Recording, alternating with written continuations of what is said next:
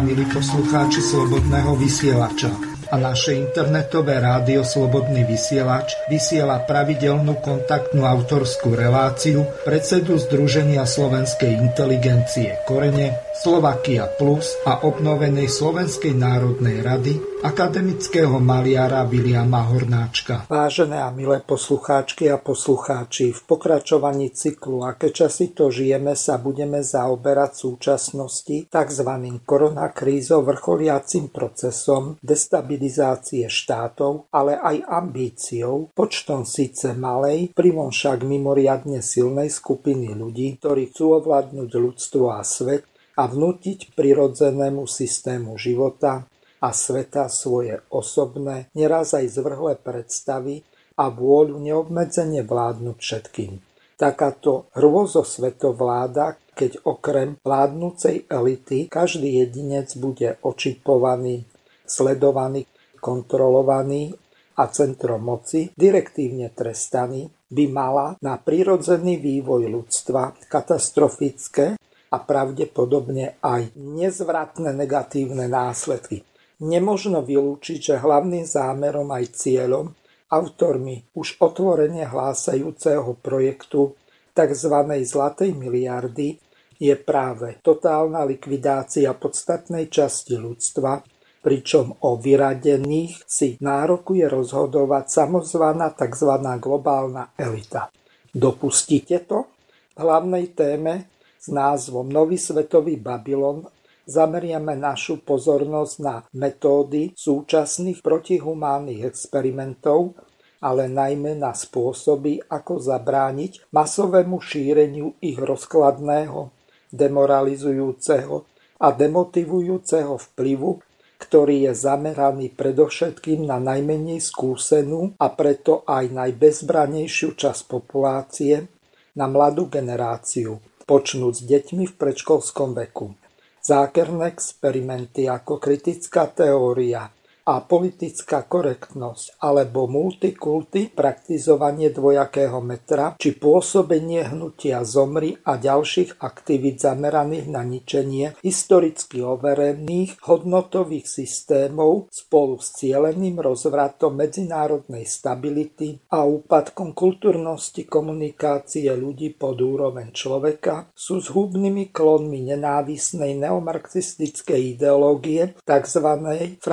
Frankfurtskej školy, ktorej heslom je Skazíme západ, až bude smrdieť. Začína infikovať celú ľudskú civilizáciu ako biblické. Po nás potopa. Má ničivé globálne dopady už aj na ekosystém planéty Zem. Sme schopní a ochotní poučiť sa z osudu Babylona? V zmysle našej overenej pracovnej metódy náročnosť, kritickosť, stvorivosť budeme hľadať spôsoby, ako zastaviť protihumánne za zamerané trendy cynicky vnúcované ľudstvu a svetu egoistickými záujmami svetovej oligarchie a najmä navrhovať ako ďalej.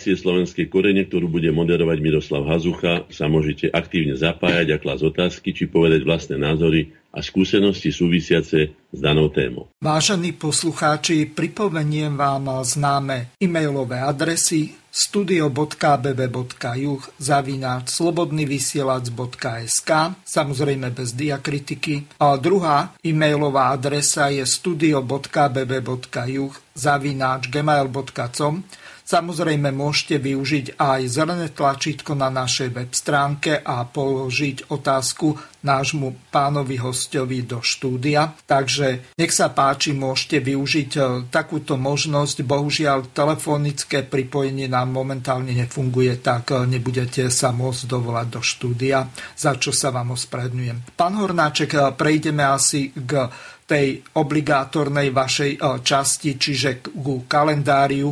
Čo ste si pripravili na tento mesiac? No, tak ako vždy, samozrejme tie dni, ktoré patria do toho, do toho priestoru, ale chcel by som povedať niečo k tomu tej minulej relácii, lebo dostal som viacero mailov a aj otázok od ľudí, aj osobných a tak ďalej.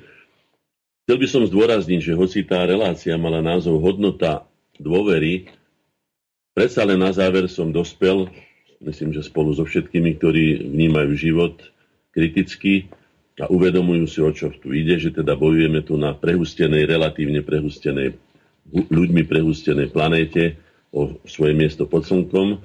Predsa len sme došli k tomu, že tá nedôvera je ďaleko výhodnejšia ako dôvera.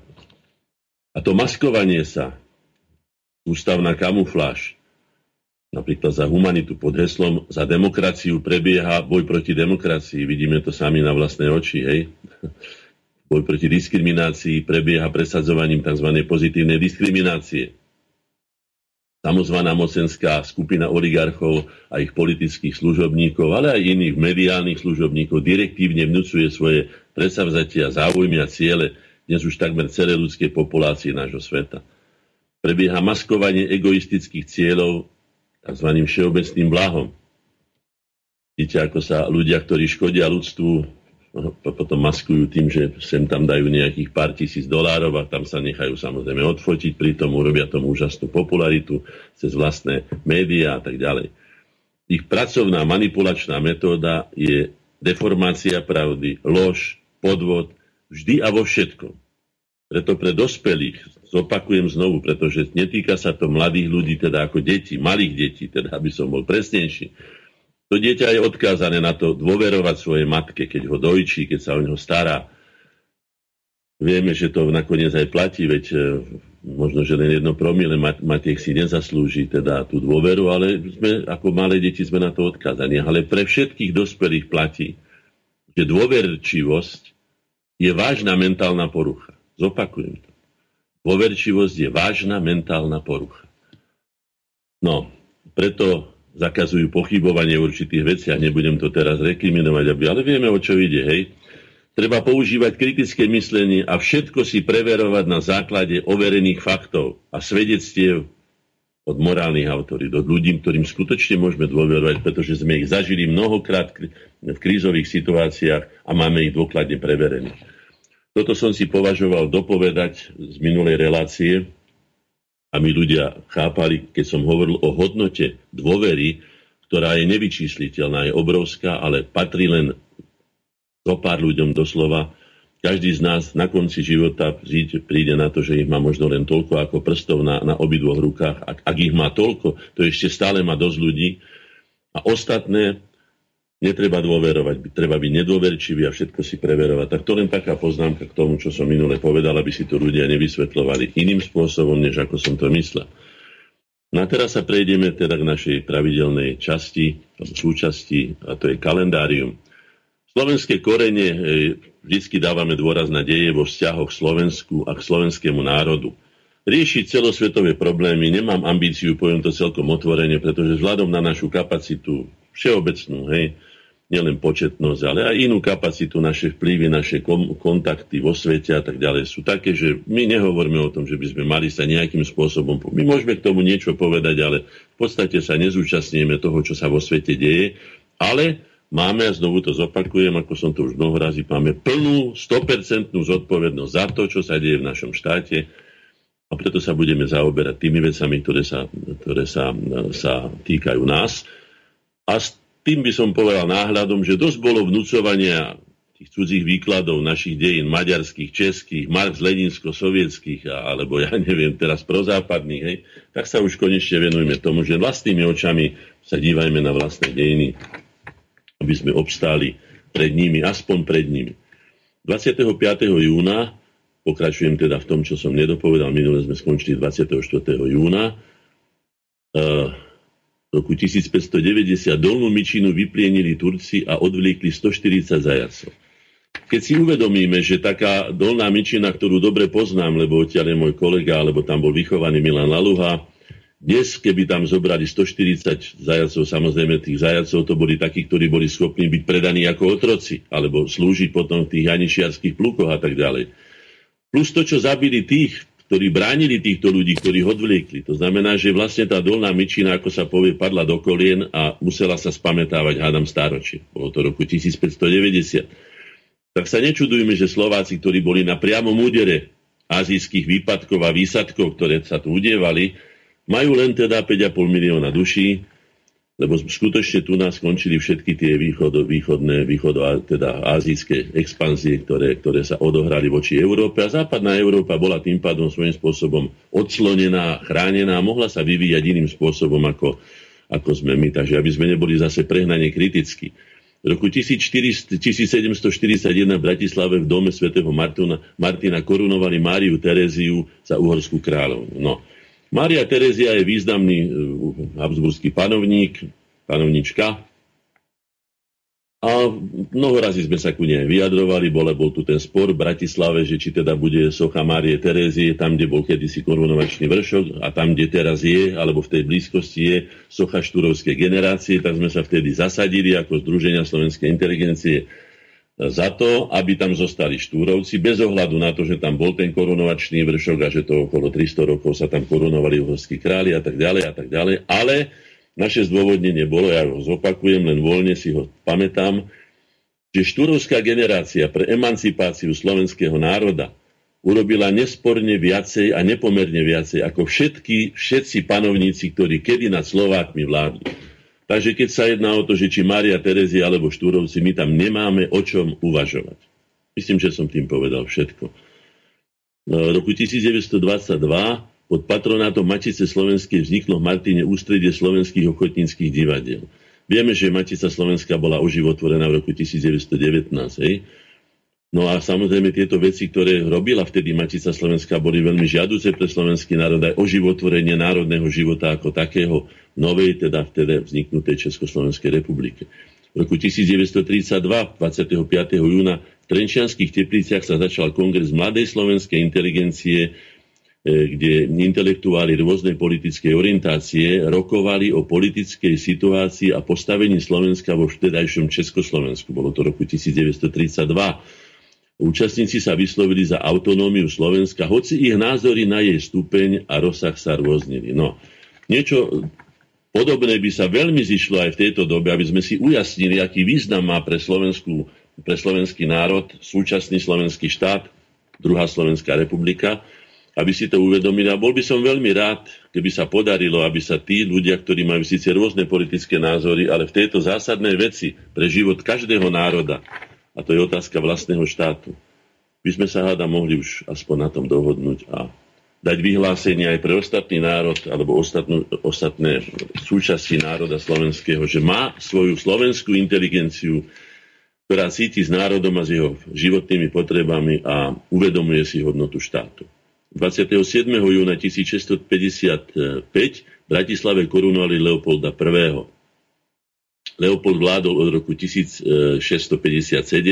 až do roku 1705 a počas jeho panovania sa definitívne skončila vláda tureckého polmesiaca, obrazne povedané, v Uhorsku. Vieme tam ten známy rok 1683 Viedeň a potom Parka na ďalšie bitky a nakoniec sa podarilo skutočne. No teraz, ako vidím, Európa si pozýva týchto, týchto ktorí nás nenazývali inak, Mám o tom množstvo dokumentov ako pohanskí psi. A mnohom sa chovajú tak aj správajú sa teda aj dodnes deň a odmietajú našu civilizáciu, vyhrážajú sa, že ho zlikvidujú a že nás prišli tu na presídliť a že oni tu budú a tak ďalej a tak ďalej. Ale my napriek tomu hlucho slepo ich tu vítame ako veľmi žiaducich. Ano. Takže urobte si o tom svoj názor. No. Ak sa nevieme poučiť z vlastných dejín, sa spýtam, z čoho sa potom chceme poučiť. Hej? V roku 1809, 27. júna francúzske vojska začali ostreľovať Bratislavu. Nebudem to čítať ďalej, je toho tam pomerne veľa, ale ide tu o destabilizáciu Európy Napoleónom. Tie výboje napoleonské, ako sa neskôr ukázalo, oslabili nielen Francúzsko, ktoré sa už po týchto výbojoch už nikdy nespamätalo zo svetovej slávy, ktorú ešte zažilo za Ludovíta 14 ten veľký rozmach a potom teda to zakončil svojimi dobrodružnými výbojmi najdobrodružnejšie a najtragickejšie pre e, tie vojska, tie Grand Armée, dopadlo to, to, tie výboje smerom k Rusku.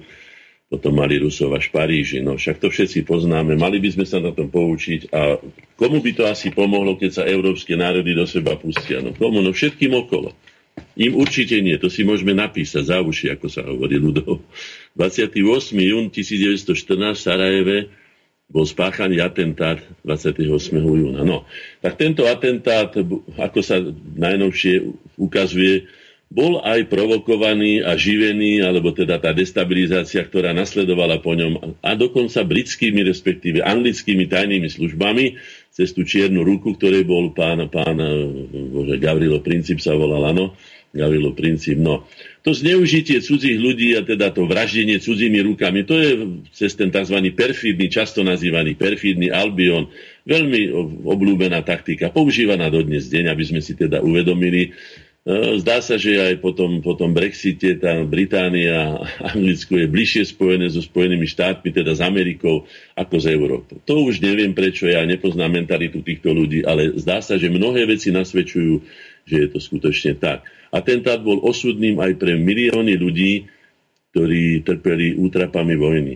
Stal sa totiž zámienkou na vypovedanie vojny Srbsku a vypuknutie Prvej svetovej vojny. To bolo na tom strašné, pritom práve zavraždený Ferdinand bol človek, ktorý mal veľmi blízko k tomu, aby sa federalizovalo, teda modernizovala Rakúsko-Uhorsko, teda ako Habsburská ríša.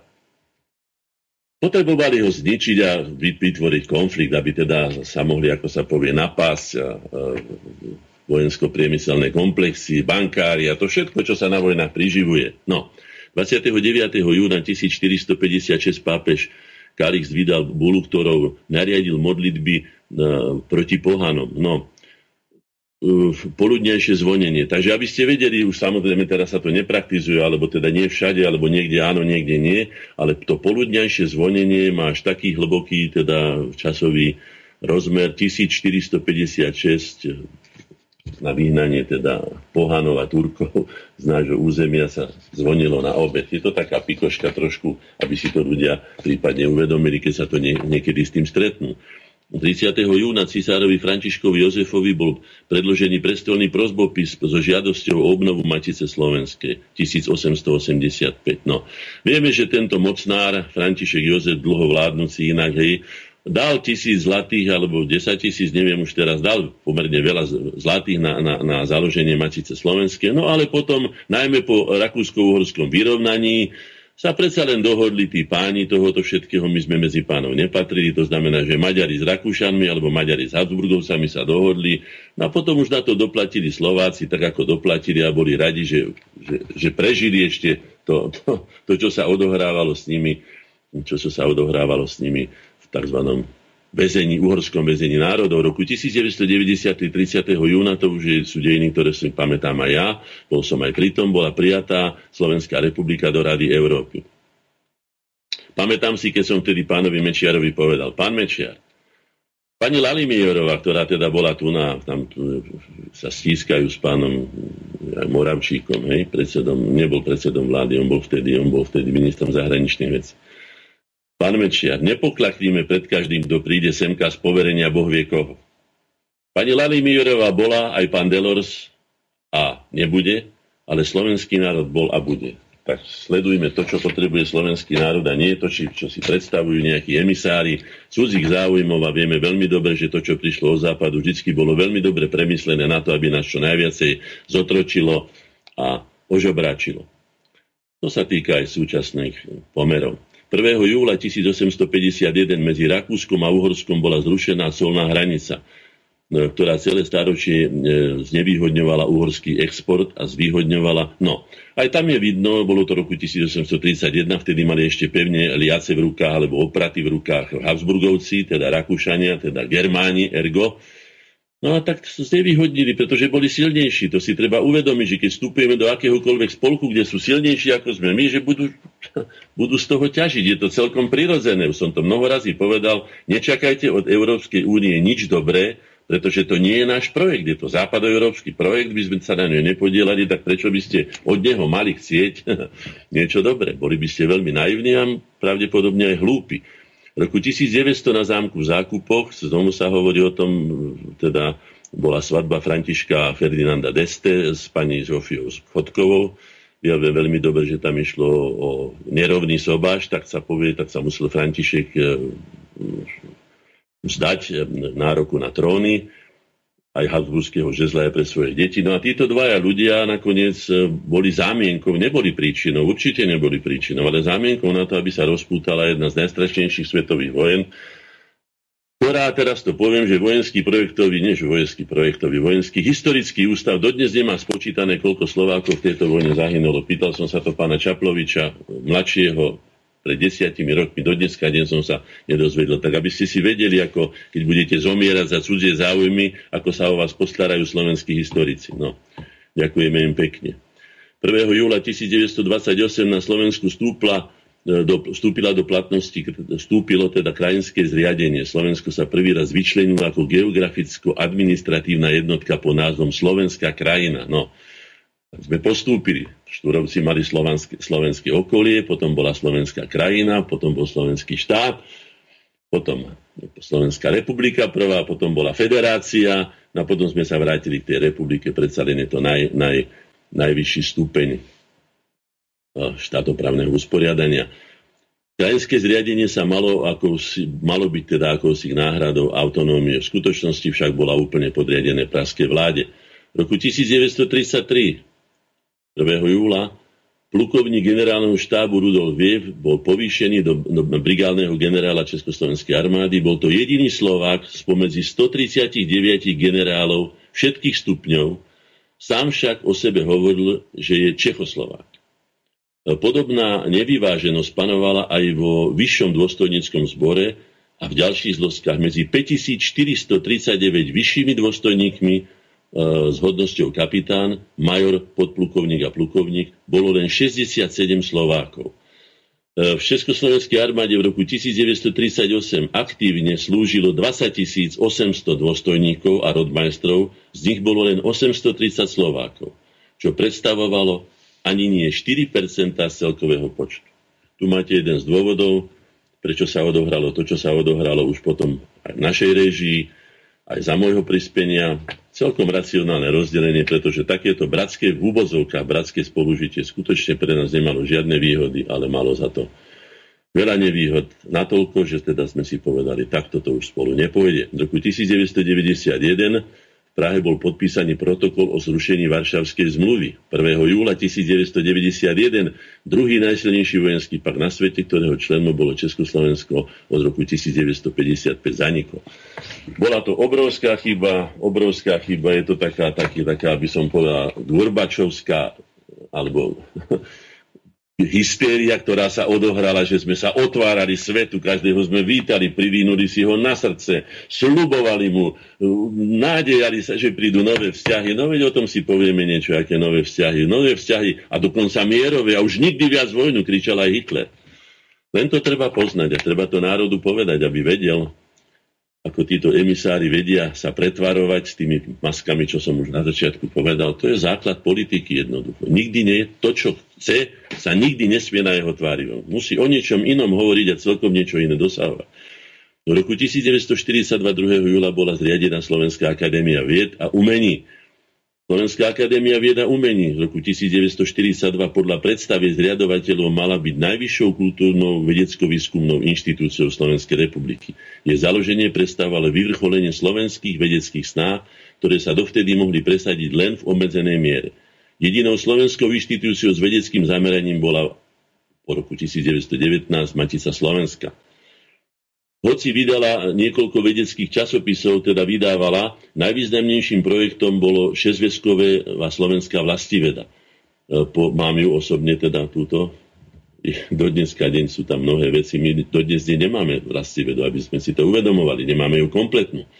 Po skončení vojny sa istý čas uvažovalo o jej zrušení. Napokon v roku 1953 transformovali a podriadili Pražskému centru. No, tu je ďalší z tých dôkazov a to, ako si teda páni bratia Češi zametali moc pod svoj zadok. No a nám zostalo len viete čo. No, no, no nebudem to radšej verbalizovať. V roku 1946 prezident ČSR Edvard Beneš vymenoval novú vládu Národného frontu. Na čele bol Klement Gottwald, ten sa tiež veľmi preslávil, najmä likvidáciou svojich politických oponentov. a z 26 člennej vlády bolo 7 Slovákov. Čiže 26 ku 7. Vyrátajte si pomer a zistíte, že nie je to v žiadnom prípade 2 ku 1, ani keby ste sa potrhali a celú argebu prehodili hore nohami. No, je to tak, ako to je. To sú fakty. To nie je ani ohováranie, ani ubližovanie, ale treba sa pravde pozrieť do očí. Roku 1885 3. júla 7 členná deputácia posledného výboru Matice Slovenskej No, prestolný prozbopis, ďalší prestolný prozbopis. No, aj my píšeme dnes prestolné prozbopisy do televízie, aby sme sa mohli so svojimi názormi tam dostať, keď pán Havran tam vládne a kráka tam škriek, čo si len zmyslí, čo mu slina na jazyk prinesie nekompetentne, bez akýchkoľvek faktov, ohovára slovenský národ, jeho predstaviteľov a tak ďalej. No, takže aj my píšeme no, vo vlastnom štáte, ktorý sme spolu zakladali. No. A teda predložili ho predsedovi uhorskej vlády, ministerskému predsedovi Kalmanovi Tisovi, e, ktorý, ako povedal, nikdy slovenský národ ešte ani nežil a ani ho neuznával.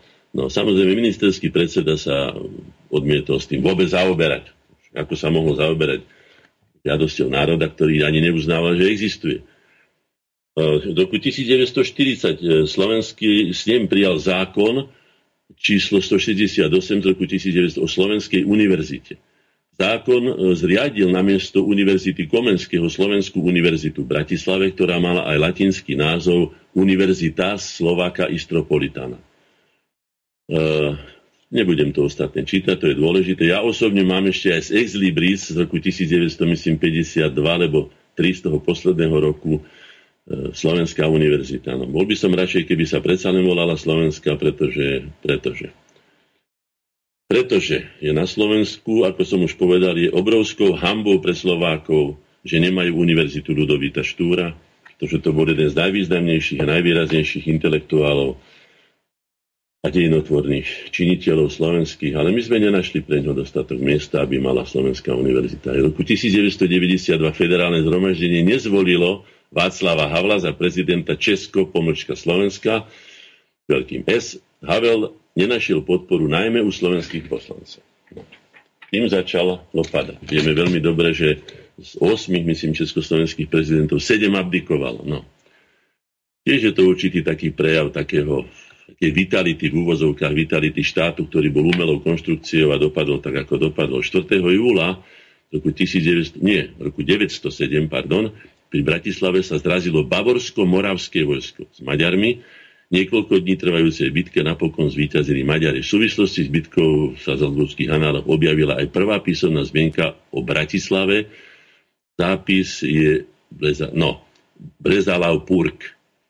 Ale tento nápis je aj na minci Štefana I., pokiaľ si teda, jediná sa našla dokonca pri Štokholme, ak si to dobre pamätám, a tam je to napísané, čiže ide o predslavovo mesto, dalo by sa teda takto povedať, predslavovo mesto. V roku 1880 ministerský predseda a minister vnútra Kalman Tisa osobitným listom vystrihal obyvateľstvo Špiskej župy pred vysťahovalectvom do Ameriky. No, pokiaľ viem z východného Slovenska v rámci vysťahovalectva celej tej anabázy, ktorá sa odohrala, každý tretí Slovák pochádza z východného Slovenska. Dodnes je cítiť na východnom Slovensku, čo mňa osobne veľmi mrzí a trápi.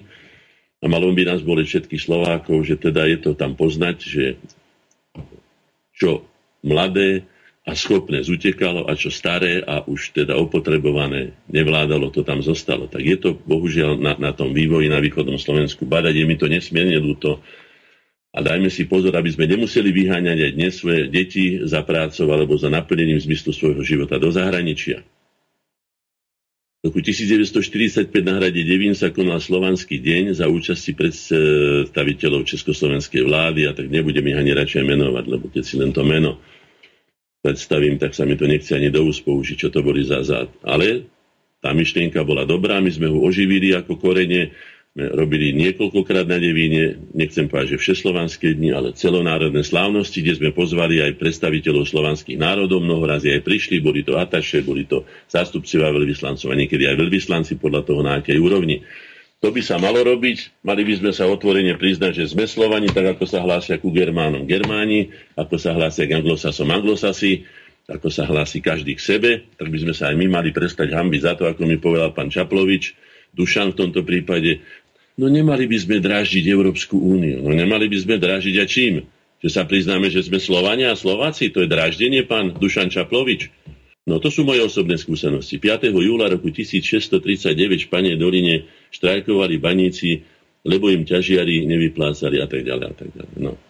Tu si treba povedať, že Slovensko bolo dlhé roky zlatým, strieborným, medeným srdcom Európy a doplácalo na to takým spôsobom, že všetci cudzí bohatli, alebo mnohí cudzí bohatli, len Slováci chudobneli, vyberalo sa tieto, tieto vzácne kovy, išli do sveta, ovplyvňovali nakoniec európsku menu až do obdobia objavenia Ameriky. Ani nie, že objavenia, veď Amerika bola objavená dávno predtým, ako tam prišiel Kolumbus, ale do obsadenia Ameriky, aby sme boli presnejší.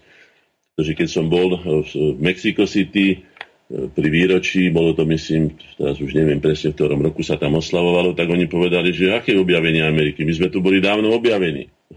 to je pre vás, ale nie pre nás. My tu nemáme čo oslávať. Pre nás ste znamenali stratu a znamenali ste genocídu indiánov, teda tzv. indiánov, a to je smiešný názov na Američanov nazvať indiáni, len preto, že pri ceste hľadaní do, do Indie sa išlo opačným smerom. to, toľko absurdí je vo svetových dejinách, že by sme sa čudovali, no treba to hádam postupne dávať do poriadku.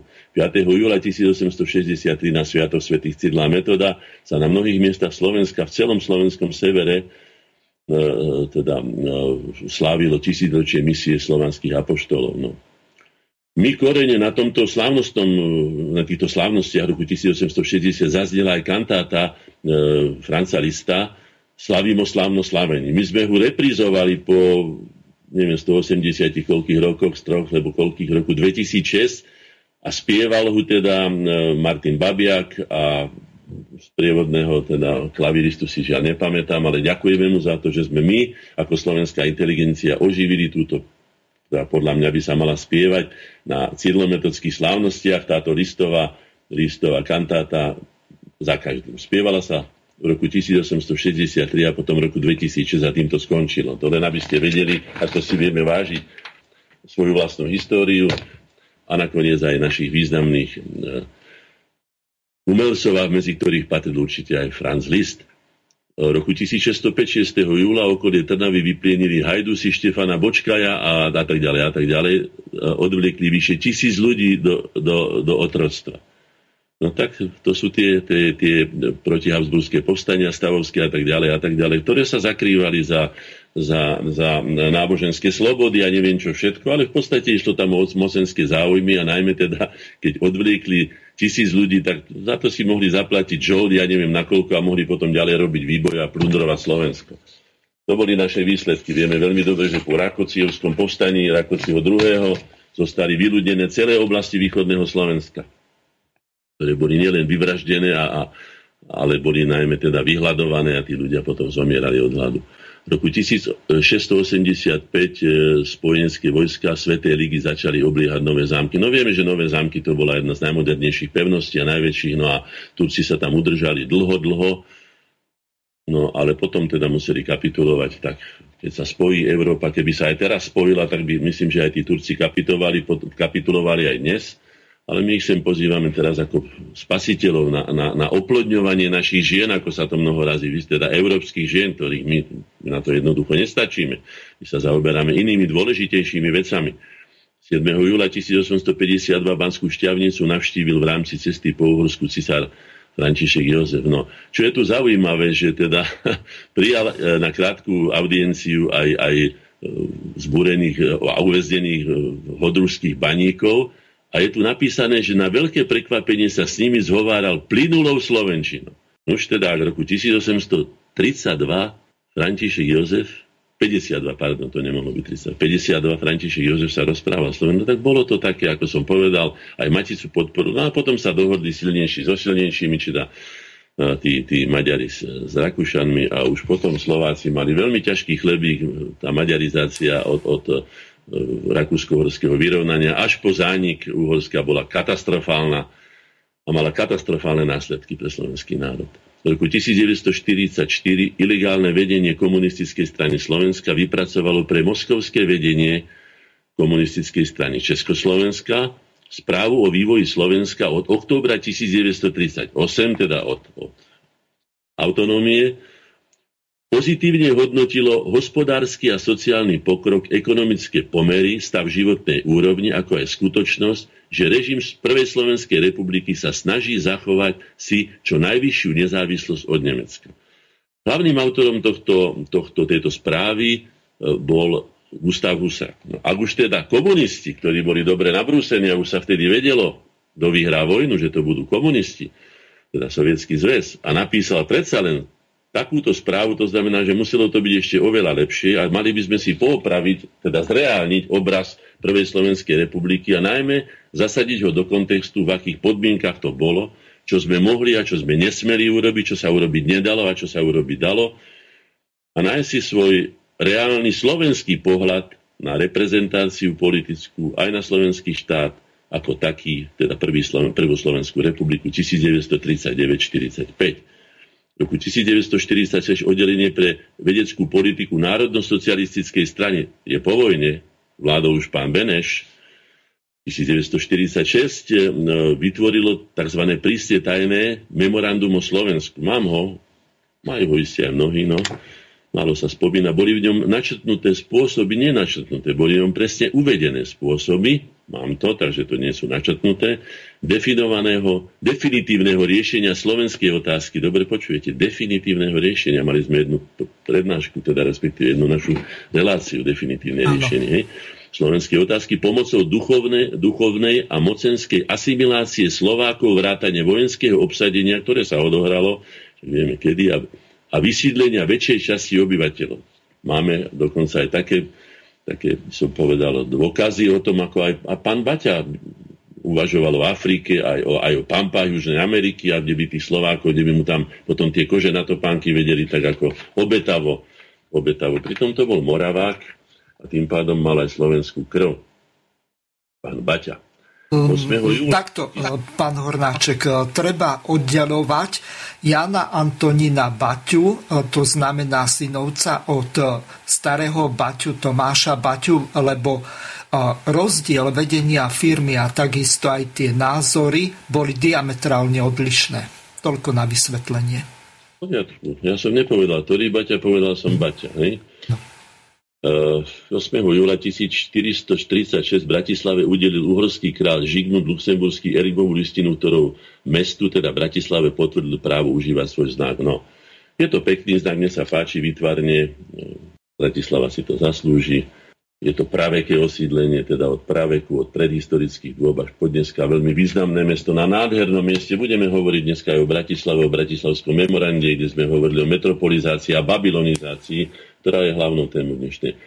V roku 1605 Turci, ktorí operovali ako spojenci sedmohradského kniežaťa Štefana Bočka, je organizátora prvého veľkého protihabsburského povstania, vyplienili mesto Gelnicu, z množstvo ľudí odvliekli do otrostva. To som si len preto poznamenal, aby sme vedeli, prečo sme Slováci takí, akí sme, prečo nás je len toľko, ako nás je, napriek tej plodivosti, ktorá bola kedysi veľmi vydatná a zásobovala svojou natalitou Ameriky, Francúzska, Nemecka, Česká, Maďarska a neviem koho všetkého, aj potom po anektovaní časti Severného Spíša a, a, a, a, a Oravky aj, aj Polsku a tak ďalej. A dneska sa ako si nevieme spamätať a vymierame, starneme a vymierame no, vo vlastnom štáte. No nie je to vizitka veľmi pekná, vôbec nie pre nás Slovákov, že sme sa naraz tak akože zarazili vo vývoji práve v najlepších podmienkach, aké sme doteraz zažili v slovenských dejinách. No.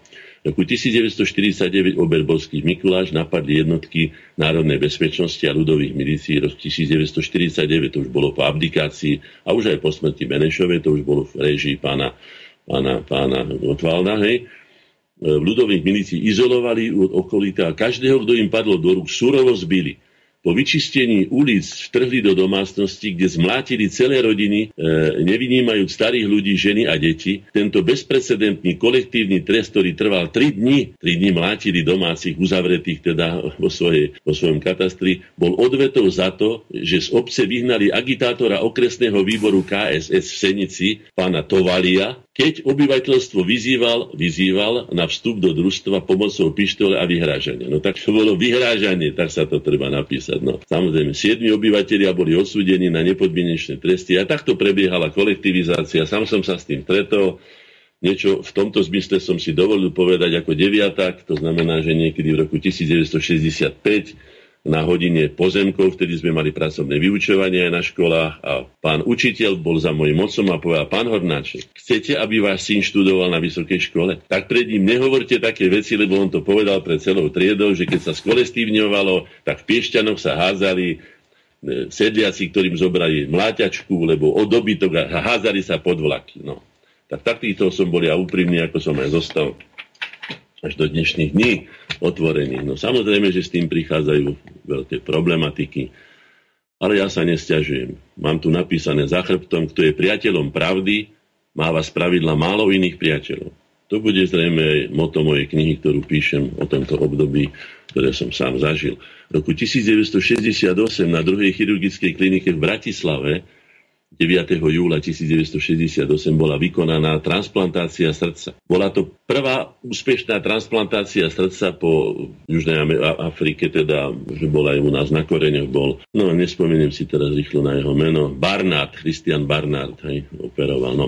Ďalšia úspešná transplantácia sa odohrala až v 30, o 30 rokov neskôr. Chcem povedať, keďže som ako 18-ročný prežíval tie roky 1968 a 67 a tak 69, že to bolo úžasné nadšenie ľudí, ktorí boli schopní urobiť, toto je niečo, čo by sme potrebovali dnes pre Slovensko, aby sme zobudili motiváciu, motivovali slovenskú, slovenskú populáciu a všetkých občanov Slovenskej republiky k tomu, aby využili tú príležitosť, že môžu aspoň koľko toľko rozhodovať o sebe, v každom prípade viac ako mohli kedykoľvek predtým, aby sa spamätali a začali niečo robiť, pretože to, čo vidíme dnes, je hro, hrôza. To je hrôza, čo sa deje so Slovenskou republikou. V roku 1705, 10. júla, po dlhšom obliehaní hradu Smolenisiach, no toto je také veselé, to som si, aby sme sa trošku aj obveselili. Sa povstaleckým vojskám Františka Rákociho II. jej vzdala cisárska posádka. Tomuto kroku boli prinútení predovšetkým nedostatkom vody. Vojaci si niekoľko týždňov museli hasiť smet iba vínom. iba vínom, dokonca aj cesto na pečenie chleba sa rozrábalo vo víne. Obrancovia mohli v plnej zbroji hrad opustiť a za zvukov vojenskej hudby odpochodovali smerom k Bratislave. Tak si viem predstaviť tú naliatú posádku celú šťastnú, že teda vyviazli. No tak je to taká pikoška, taká, hádam, taká, taká veselá. No veselá. Mňa rozveselila veľmi. Aj to, že im dodržali slova, že ich nepobili hneď pred hradbami a dovolili im takým, takým, takej špičke odveselovať aj za zvukov vojenskej hudby. Oh, vyrážali asi klin klinom. a to veď už bolo to také, je to také ľudské. No. Vo Viedni sa v 1849 začali vychádzať slovenské noviny ako tlačový orgán viedenskej vlády. No, nebolo to nič moc, ale predsa len zohrali významnú úlohu pri organizovaní slovenského života. Aj tam si treba uvedomiť, čo bol rok 1849, po porážskej revolúcie, kto držal v ruke liace a napriek tomu všetkému hodnotiť veci podľa toho, ako sa to vtedy dalo urobiť a nie, že povedať, že no však teda Dneska sú iné pomery, a tiež si moc nepíprieme, pretože noviny nám už pomaly nepatria ani jedne, okrem slovenských národných matičných. 11. júla e, v bitke pri Trnave vojvoda Stibor utrpel od husitov ťažkú porážku. Husiti v počte asi 10 tisíc bojovníkov ťahli z Moravy cez záhory a Trnavy, vypálili a vylúpili vyše 100 obcí. Dobre počujete. Títo, ktorí nám boli opisovaní ako spasitelia Slovenska, ktorí sem doniesli neviem akú všelijakú kultúru, veď vieme, že je Bible kralická a to všetko, to je všetko pekné. Aj sme bratia, aj to ja všetko uznávam, že Češi a Slováci sú bratia. Hej. Ale toto, čo tu robili husiti, to, bolo, to bol terorizmus, pretože bojovali proti neozbrojeným ľuďom a vylúpili vyše 100 obcí. Viete si to predstaviť? Dnes, aj v dnešných pomeroch, keď by nám im mal dopomôcť, tedy im nemal dopomôcť. Tam zostali žobráci, ktorí boli žobrákmi do smrti po vylúpení tých obcí. V roku 1840 na Evenieckej chvale Hlbokom um, pôsobisku Jozefa Miloslava Hurbana sa uh, za účasti Michala Miloslava Hoďu a Ludovita Štúra sa začala porada o novom slovenskom spisovnom jazyku. Schôdzka trvala do 19. júla, z 11. do 9, čiže 8 dní. No, radili sa dobre, Slovenčina sa nám ujala, je krásna, dnes je bohatá, aj vtedy bola bohatá, dnes je úplne bohatá, je taká bohatá, aby sa pán ja neviem, jak sa volal, bože, Šimečka nemohol povedať, že e, z hľadiska porovnania s češtinou to není dostatočne vznešená reč, tak je, pán Šimečka, je, dá sa do nej prekladať Homer, aj Shakespeare, aj vedecké diela, všetko, nič nám nechýba. Len trošku úcty, tak ako ja si vážim češtinu, najmä keď je pekná, keď je irečitá, keď je taká, aká má byť. A vy by ste si mali tiež ako potomok českého tuna, ja neviem, neviem, ak by som ho nazval, hej, stranického funkcionára kedysi, hej, staršieho Šimečku by ste si mali vážiť, keď ste tu prijali naše pohostinnosť a nehovorili o Slovenčine ako jazyku, ktorý je nehodný vznešených myšlienok. Tak pán Šimečka mladší.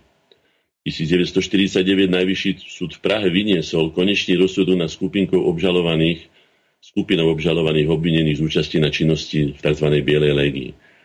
To je tragická udalosť, ktorá do dneska deň človeku skutočne rozcitlivie srdce, pretože Antonín Tuniga, Albert Púček a Eduard Tesák boli odsúdení na trest smrti. Obžalovaný už predtým odsúdil Krajský súd Bratislave na doživotie, no štátny prokurátor Anton Rašla sa proti rozsudku odvol nakoniec dostali trest smrti. Ja si myslím, že s deťmi a študenti sú ešte stále deti.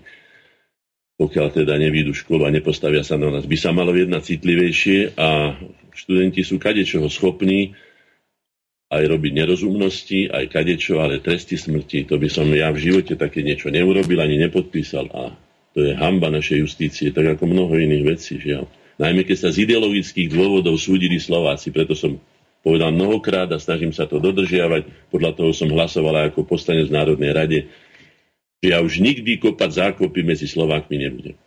Či medzi partizánmi, alebo medzi príslu, prívržencami Prvej Slovenskej republiky, komunistami, ateistami, katolíkmi, lebo nikdy žiadne zákopy už nebude. Slováci si to nemôžu dovoliť a chcú prežiť v žiadnom prípade.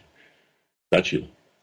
Roku 1960 11. júla Národné zhromaždenie schválilo novú tzv. socialistickú ústavu tomu sa vrátim len v tom zmysle, že tam došlo k niečomu tak anomálnemu, čo hádam nemá ani vo svete obdoby, že sme tam prišli o svoj starobilý heraldický symbol, teda slovenský znak dvojkríž na červenom pozadí, na, na modrom tvorš, trojvrši. A ten paškil, ktorý sa nazýval ľudovo Živanska pod e, Kriváňom, takzvaný, ja neviem, partizánsky, či jak by som to nazval, symbolizujúci akože odboj v druhej svetovej vojne. To bolo niečo strašné a niečo zahambujúce a navyše to bolo ešte aj vytvarne absolútne nezvládnuté. Nebudem to ani komentovať. Tomu sa vyhýbajme, lebo sa zosmiešňujeme sami pred sebou, aj pred ostatnými. Každý si svoje najstaršie insignie bráni do poslednej kvapky krvi a my sa ho takto ľahko vzdáme. No, svedčí to o mnohom, ale o ničom pre nás ako, ako kladnom, takže tomu sa vyvarujme. V Banskej šťavnici baníci sa vzbúrili e, Opakujem to, to je zase druhá vzbúra, tretia vzbúra, áno. Fugerovci postavili, zopakujem to, v Augsburgu chudobinskú štvrť, ktorá do deň je obývaná a je používaná na to, aby tam boli nízkonákladové byty. Do dneska deň.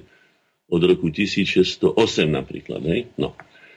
Bohatli, nevedeli sa vpratať do tých peňazí, čo tu narabovali a, a tu sa strieľalo a, a zatváralo a popravovalo za to, že chceli väčší kus chleba tí, ktorí to zlato vynášajú a striebro teda lebo meď vynášajú z podzeme na, na svetlo Božie.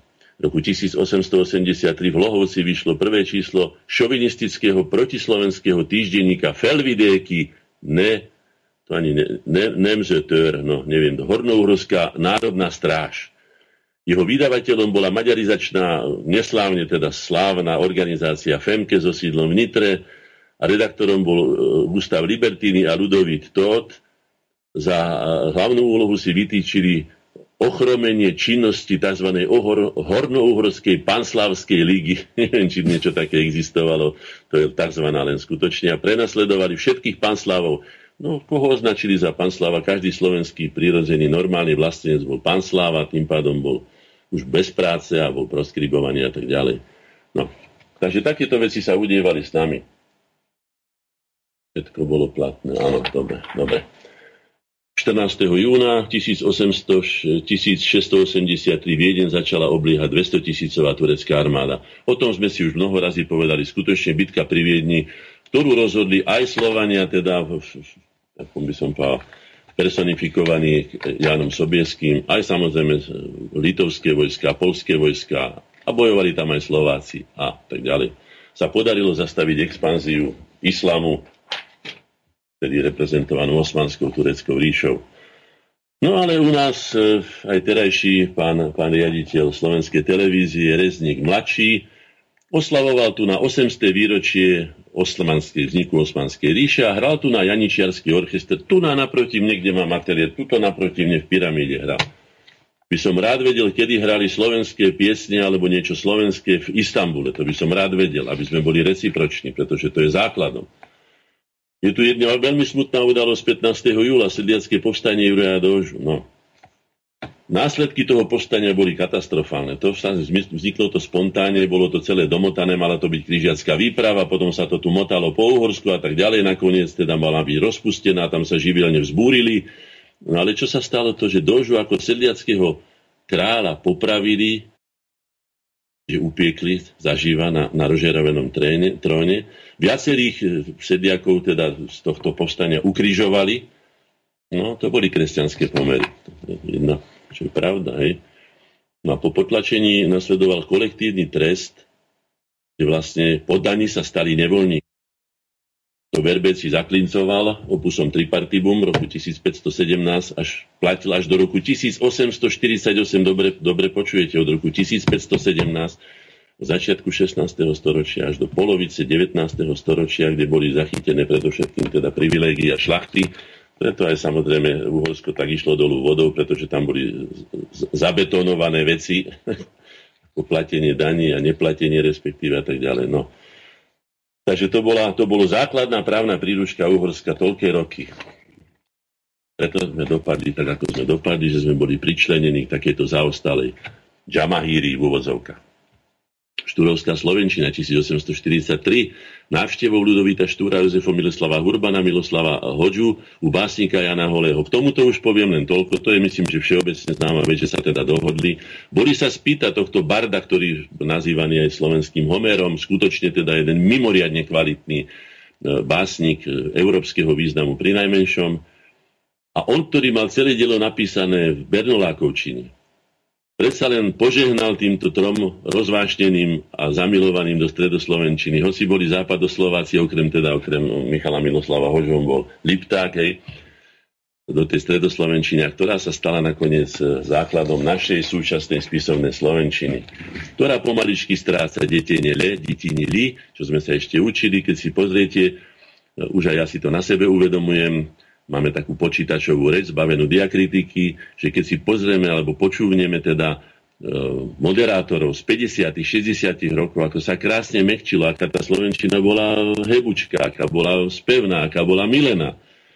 No a teraz je taká, aká je. No, najmä keď tam príjmajú kadekoho z ulice, bez toho, aby mali nejaké základné jazykové školenie. V roku 1554 hradu Filakovo sa zmocnili Turci, No, tá okupácia Turecka, nebudem to hovoriť, tu ide o to, že potom hrady Modrý kramen, Divín, Drienov a tak ďalej. Odtiaľ vládli a tie listy by som vám prijal čítať, mám ich v jednej knižke, vydali nejaký slovenský historik, nie že nejaký pán slovenský historik, meno si ja nespomínam, tak tam je ten základné, že vy slovenskí pohanskí psi, ktorí nie ste hodní len na to, aby sme vás naražne opekali, pošlite mi toto a hento, toľko to mi pošlite hentoho a tamtoho, ak to neurobíte, tak, no a tak ďalej. Takže takíto sú tí oni. Takú majú mentalitu. Roku 1992 prijala roku 17. A toto je veľmi dôležitý dátum. 17. júla 1992 Slovenská národná rada prijala deklaráciu Slovenskej národnej rady o zvrchovanosti Slovenskej republiky.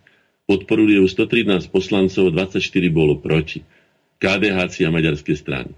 No, ten úpadok KDH začal už vtedy, ako vidíte, v 92. KDH na čele s Jánom Čarnogórským, ktorý sa dnes premieňa v 10. hadej koži na tamtoho a na toho, aj na Slovanofila, aj na proti Natáka, aj neviem čo všetko, bol politikom, ktorý nepochopil emancipačný vývoj slovenského národa, jeho zrelosť sám si vládnuť a rozhodovať o sebe a odoprel mu aj vlastný materinský jazyk, aj zvrchované rozhodovanie o svojich veciach a vzťahoch, aj vlastnú ústavu, aj vlastnú samostatnú štátnosť. Ja sa len čudujem, že ešte niekto bere pána Čarnogurského vážne a že sa s ním vôbec zaoberá, pretože keby takto politik zlyhal v odhade toho, čo sa vlastne deje s jeho vlastným národom, už by nemohol, ja neviem, kde v Maďarsku napríklad, ani kanálom chodiť. Ani kanálom. Ani si to nezaslúži. 18. júla 1673 v Senici dostal pluk chorvátskeho vojska poverenie vykonať exekúciu Mal to byť trest za predchádzajúce náboženské nepokoje. Chorváti mestečko dva dní plienili, zabili mnoho obyvateľov, nakoniec ho podpálili. Tu treba vedieť a treba si uvedomiť, že toto je zákon, že roz, rozbesnená, z reťaze otrhnutá soldatecka, ktorá dostane voľnú ruku na plienenie a ničenie, či sú to Chorváti, či sú to Nemci, či sú to kto, alebo Rusi, alebo Američania, alebo ktokoľvek, je rovnaká. Je rovnaká. Naj, naj, naj, najhlbší súterén, som povedal, až, až zbieracej podstaty ľudskej. Hro, niečo hrozné. Tomu sa treba tiež vyvarovať a vyhýbať roku 1918 Dolná komora Uhorského parlamentu 18. júla 1918 161 hlasmi oproti 90 odmietla udeliť volebné právo ženám. No to je jeden z dôkazov o tom, ako na akej úrovni sa teda nachádzalo Uhorsko, ale nečudujme sa, veď teda myslím, že aj vo Švajčiarsku dlho, dlho, dlho nebolo volebné právo ženám umožnené, až do 50. rokov, ak sa nemýlim. Ale no kdeže a... do roku 1972 a dokonca tri kantóny a že v roku 1991 po rozhodnutí ústavného súdu tak eh, museli dať že nám volebné právo, čiže 30 rokov zhruba. Sme si nenechali vnúcovať, že sme ako nejakí, ktorí tu z mesiaca spadli alebo z hrušky rovno na hlavu, že sme teda boli, akí sme boli, ale toto sú skutočne veci, ktoré by mal vedieť civilizovaný Slovák o tom, aby nepodliehal panike, že je horší ako sú tí ostatní, ktorí sa dneska vysoko nad neho vytrčajú. 19. júl 1741 v Bratislave zasadajúce uhorské stavy vyzvali prostredníctvom ducha Jozefa Esterházio, panovničku Máriu Teréziu, aby sa v Bratislave natrvalo usadila a odtiaľto spravovala Habsburskú ríšu. No, dobre, v poriadku, ja by som s tým nesúhlasil, ako som už povedal. Máme tu iných, ktorí by si zaslúžili tu námať sochy a nemajú ich roku 1467 20. júla v Bratislave začala činnosť prvá univerzita na území Slovenská akadémia Istropolitana. Hej? Mali sme tu už prvý, prvé vysokoškolské pracovisko, alebo ako by som to nazval, vysokoškolský ústav. Volal sa Devinská akadémia, ktorú založil Metod spolu s Rasticom na Devinskom hrade, ktorá vychovávala, alebo mala vychovávať prvú slovenskú národnú inteligenciu v tom zmysle, ako sa vtedy národ aj štát chápali, samozrejme v tom 9. storočí a náš slávny, najslávnejší panovník Svetopluk, ako svetkovia píšu, doboví svetkovia, ktorí to zažili, dal vyzlieť týchto našich študentov do naha, dali ich zbičovať a predali ich Židom, ktorí ich predávali vo Venécii, teda v, v, v Benátkach, kde ich kúpil veľvyslanec, alebo vykúpil ich veľvyslanec z Byzancie. No, nie sú tu výhovorky, že to urobil Viching a nie Svetopluk, ale Svetopluk bol taký autokrat, že nikdy by si nedovolil tento špión franský, ktorý vládol tam v dobe, keď e, robil výboje proti Slovanom, Svetopluk, proti Polanom, Bohemanom, proti Lužickým Srbom, Slezanom a tak ďalej. Tak vládol fakticky e, franský zvet na, na, na slovanskom Svetoplukovom hrade. Nebol to veľký prejav múdrosti, by som povedal, že skôr totálnej obmedzenosti a hlúposti kráľa Svetopluka. Ja som sa k tomu vyjadril viackrát, nebudem v tom pokračovať teraz. No, v roku 1895 bola vydaná proklamácia k slovenskému, rumunskému, srbskému národu v Uhorsku. Vieme, že v roku 1896 sa chystala a nakoniec sa oslávila s obrovskou pompou tzv. mileniárne oslavy tisíceho výročia príchodu tzv. starých Maďarov, do, do tzv. karpatskej kotliny. Áno, to všetko treba dať do poriadku, tak ako to sa patrí, na to sú do, do, dostatočné dôkazy, len by sme mali vyhnúť z týchto stereotypov. A vtedy bol aj protest neuhorských, teda nemaďarských, pardon, nemaďarských národov, Srbov, Rumunov, Slovákov a neviem ešte koho, Chorvátov, hej, proti tomu, aby si Maďari privlastnili všetko, čo tam bolo vystavované, pretože vieme, že vyrabovali všetky kraje uhorské a Slovensko špeciálne. Hovorí sa, že okolo 80% slovenskej gotiky je v maďarských múzeách dneska. Tak sme dopadli na mileniárne oslavy, kde sa Maďari e, cudzím perím píšili a píšia sa ním do dneska. Nerobia sa ani tú námahu, že by tam uviedli dnešné úradné názvy tých miest, odkiaľ pochádzajú tieto ukradnuté, nimi ukradnuté pamiatky. Je to vina nie Maďarov, pardon, je to vina našich slovenských súčasných predstaviteľov. Dobre počujete. V roku 1939 šéf úradu propagandy Alexander Mach bilancoval výsledky požičky na obnavu Slovenska v roku 1939 20. júla. Obyvatelia upísali 358 miliónov korún, čo bolo o 33 miliónov viac, ako sa venovalo neokýptené Slovensko e, na obranu Československej republiky v predchádzajúcom období. Tu si musíme uvedomiť, že Prvá Slovenská republika bol svojimi občanmi obľúbený štát, môžu si o ňom hovoriť, čo chcú, kto chce.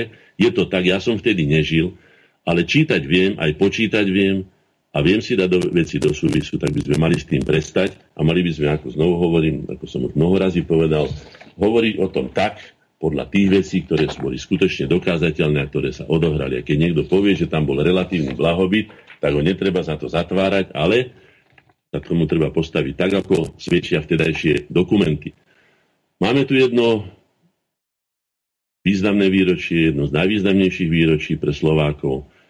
Sa narodil 21.7.1880 sa narodil Milan Rastislav Štefánik na fare v Košariskách a tento slovenský velikán európskeho významu dodnes nemá dôstojnú jeho významu hodnú sochu Slovenskej republike. Nemá. Teraz boli akési, som povedal, také, také prikrčené oslavy, Zúčastnila sa aj prezidentka Slovenskej republiky, eh, na Bradle a tak ďalej. referovali mi naši členovia, ktorí tam boli, tie referáty boli úbohé a slabúčké. Uh, nevieme sa dosť vyďakovať tomuto človeku a zopakujem len toľko, že je obrovskou škodou pre Slovákov, že bol takýmto spôsobom zlikvidovaným, akým bol. Najprv bol zlikvidovaný spoločenský, potom bol zlikvidovaný mocenský a politický a nakoniec bol zlikvidovaný aj fyzicky. A tatíček Masaryk, podľa správ pani Horákovej, ktorá zapisovala všetky jeho vzdychy, napísala pani Horáková, zopakujem, aby sme vedeli, akým humanistom bol TGM. Když se pan prezident doviedel o Štefánikovie smrti, tiše, jakoby pro sebe, řekl. To je dobře. No, takže stačilo. Ďakujem. Pre nás tatíčkom nikdy nebol. Po krátkých vojensko-polských rokov, politických rokovaniach v Ríme a po severo, e, sa zo severotalianského mesta Udine vydal na svoju poslednú cestu do vlasti. Nepristál všetky tie hlúposti o tom, že to bola súkromná návšteva, to sú hlúposti. Zase sa stratila jeho taška, tak ako sa stratila taška e, e, Alexandra Dubčeka s dokumentami, hej, takže vieme, o čo tam išlo a bola to zákerná vražda, jednoznačne politická vražda. A keby bol, samozrejme to už hovorím v úvodzovkách, keby bol žil, boli by hranice Slovenska iné, aj osud slovenského národa by bol iný, pretože Štefánik napriek tomu, že bol slobodomorárom, napriek tomu, že začal ako Čechoslovakista pod príkom TG Masaryka v Prahe ako mladič, sa z toho vysprchoval, sa z toho vykúpal, sa z toho očistil a zostal tým slovenským vlastencom, ako ho vychoval jeho otec Pavol Štefánik, ktorý povedal svojim deťom, Vieme, že Štefánik študoval napríklad v Miškovci, vtedy ešte Miškovci, než už teda Miškovci, dneska Miškovci, povedal svojim deťom, ak sa mi vrátite zo štúdia odnárodnený, ako psov vás postrielam. Bác. Takého mal otca Štefánika, pochádza z koreňov Jurkovičovsko, aj Hurbanovských, to všetko bolo okolo neho, takže bol to veľký slovenský vlastenec, ale táto jeho tvár sa veľmi málo prejavuje v našich dejinách aj v spomienkách na Štefánika. A posledný deň, 22. jol, to je dneska, pri Lamači sa odohrala e, posledná bitka Rakúsko-Pruskej e, vojny ktorá skončila nerozhodne, ale čo bolo na tom hrozné, že potom, potom boli títo vojaci, tieto jednotky, pruské vojenské jednotky v počte asi 30 tisíc mužov, sa po vyhlásení prímeria počas tejto bitky hej, ubytovali v záhorských obl- obciach a zdržali sa tam do druhej polovice augusta. Na ich pobyt zostala obyvateľom okrem vyjedených zásob epidémia cholery, ktorú Prusi dovliekli a vyžiadala si vyše, dobre počúvate, 100 tisíc obetí tak nech sa nikto nečuduje, že Slovensko je také, aké je. Po týchto ranách, ktoré si muselo správa či zľava vytrpieť a nebolo ničím chránené, pretože nemalo ani vlastnú vládu, ani vlastnú reprezentáciu, je také, aké je. Vážme si ho, majme ho radi a pomáhajme mu vo všetkom, na čo nám síly stačia. Toľko dnešné kalendáre. No, pán Hornáček, a teraz prejdeme k samotnej našej relácii budeme sa venovať eh, tomu novému Babylonu, tak ako bolo uvedené v programe. Čo ste si pre našich poslucháčov pripravili? No predovšetkým sa, doho- ako sme sa už dohodli, budeme hovoriť najprv o tom, že čo to je Babylon, kto tam vládol a čo je to a čo znamená Babylon, aby sme vedeli, o čom hovoríme, pretože niekto Babylon považuje za niečo možno iné ako ja, alebo čo je skutočná pravda. Tak Babylon ako brána Boha, ja by som ho skôr nazval bránou pekiel, ale nechajme to tak, ako je. Názov je Babylon, brána Boha. Je jeden megapolis, ktorý je ekologicky neprirodzená, nenormálna koncentrácia škodiaca ľudom aj, aj prírode. Takých, takýchto megapolisov máme teraz už po svete veľa. Vieme veľmi dobre, ako na tom stená e, e, ekológia našej matky Zeme. No. Takže Babylon pre mňa neznamená nič, nič by som povedal, prirodzené, nič normálne, nič dobré a tak ďalej. Ale teda je to pre tých jeho obyvateľov, tak ho nazvali, bola teda brána Boha. To je Babylon, teda mesto. No. Pán Hornáček, chvíľočku. Poprosím vás, trošku zďalej hovorte do mikrofónu, lebo tam počuť praskanie. Ďakujem. Dobre, dobre. No. Dobre.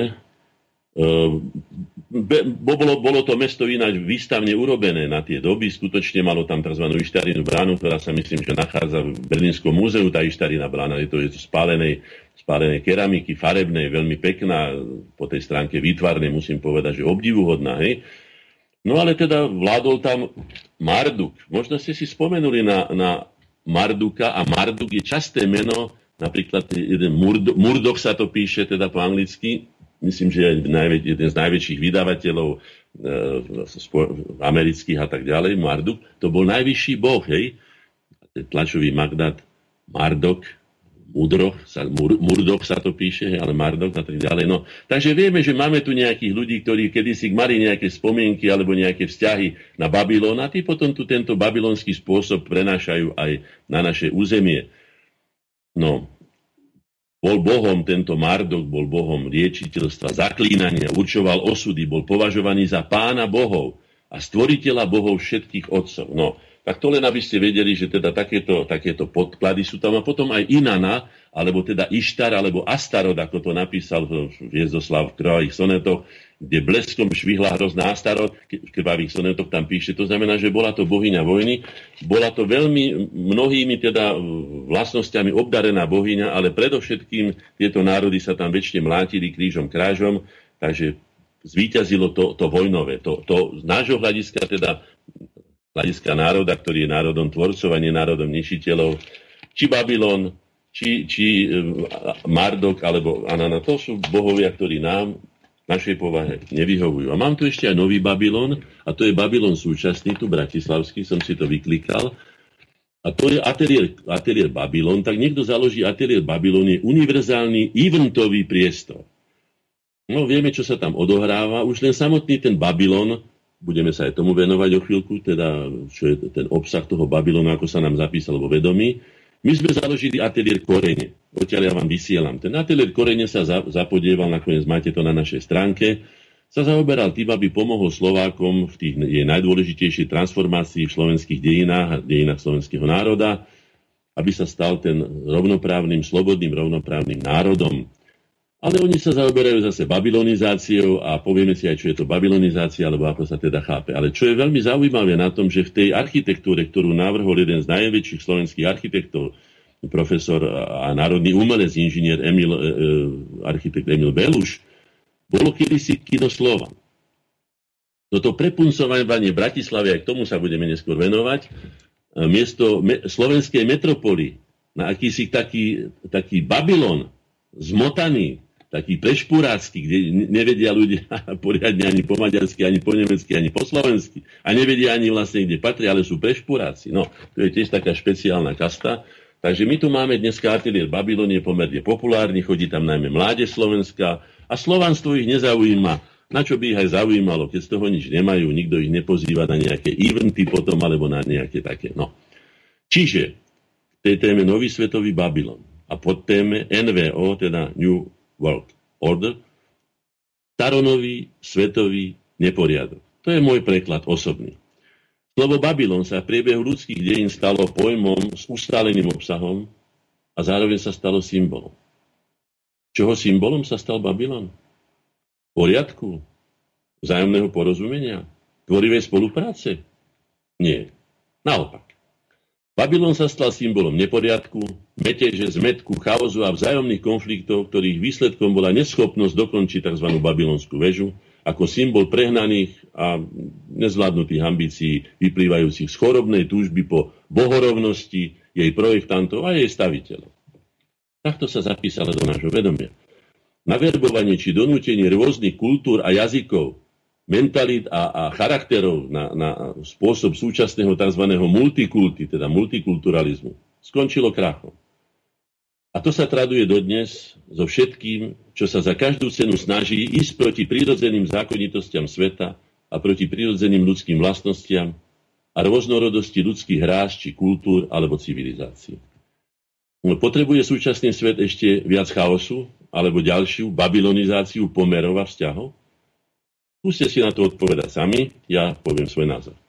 Potrebuje ďalší experiment s prírodzenosťou len preto, že si to myslí relatívne malá skupinka iluzionistov a manipulátorov, oligarchov, lebo od toho očakáva čo iné ako egoistické výhody, výhradne iba pre seba.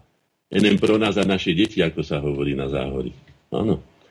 A môže si ďalší skrachovaný experiment dovoliť ľudstvo e, tak ťažko skúšané ľudstvom tak ťažko skúšaná planeta Zem. Už v ľudských e, dejinách takéto kade kto zavádzal nový, samozrejme vždy svoj a pre seba, nový poriadok. Vojny, hladomory a následky z miliónov mŕtvych sú toho jasným dôkazom, ako tieto veci dopadajú. Sú určité zákonitosti, ktoré platia pre celý vývoj ľudstva, platia vlastne vždy. A to je vždy, keď ste menšina, aj keď bohatá a vplyvná, ovládnuť väčšinu spôsobí v nej radoch, teda vie radoch spôsobí chaos. Mali sme na to tému, ak si to kliknete, chaos ako stratégia. Áno. Aby ju demoralizovala, aby ju destabilizovala, aby ju rozložila.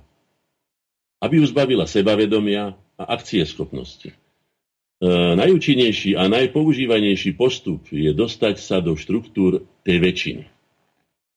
Neviem, či sledujete, čo sa deje vo Vatikáne, neviem, či sledujete, čo sa deje v našich politických stranách, ak sa ešte možno nazvať národné politické strany, no neviem, či si niekto trúfne, ja tam vždy dávam už úvozovky.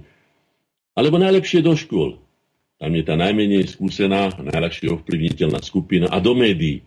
Tam sú zase takí najľahšie predajní, ktorí kadečo budú krákať, ako som už povedal, ten Havran, ale aj Šimečka a ďalší a ďalší. Je ich množstvo, to by som si ani netrúfol vypovedať, koľko ich je, tých predajných, ktorí vidia len na jedno oko a počujú len na jedno ucho a všetko, čo je slovenské, je nie dobré a všetko, čo je cudzie, to je samozrejme šík. Prostredníctvom svojich deštruktorov, akože inštruktorov alebo poradcov, pedagógov a rôznych falošných autorít propagovať ideológiu rozkladu a zneužívania ľudských slabostí, lenivosti, túžby po bezpracnom živote, túžby po sláve, vyrobiť géniov ja neviem, z mladých výtvarníkov na prvej výstave, keď boli v New Yorku a už sú takí slávni a boli na prvej strane, veď to musia byť len géniovia. Máme tu Michelangelov, ani sa nevieme nazdať, koľko ich tu vytvári pán Sereš.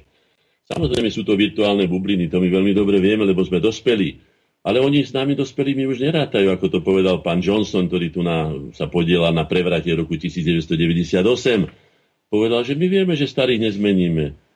A to isté sa staro, keď sa Židia putovali po, po púšti, ako sa hovorí, 40 rokov. To vedeli tí ideológovia. Nepočkáme, až vymrú starí a tým mladým nasypeme do hlavy také kaleráby, no potom si ich ovládneme. To sa tu práve deje.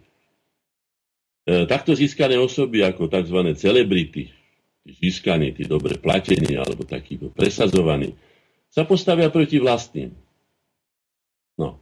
A podporou zahraničných deštruktorov vytvoria tzv. piatú kolónu určenú E, ako rozbíjači jednoty väčšinového spoločenstva. Spomíname si na subverziu, ako nad ňou jasal pán, pán, pán Sereš, ktorý povedal, subverzia tá ma baví najviacej. Bojujete cudzími rukami, postaví mladých proti starým, hodný koniec proti dolnému, čiernych proti bielým a tak ďalej a tak ďalej. Áno. Otvorená spoločnosť, keď som pri pánovi Serešovi. Áno, aké farizejstvo. Podrime sa, má pán Sereš otvorené dvere svojich, svojich zámkov a svojich, svojich nemovitostí? Má na svojich pozemkoch prijatých tzv. imigrantov?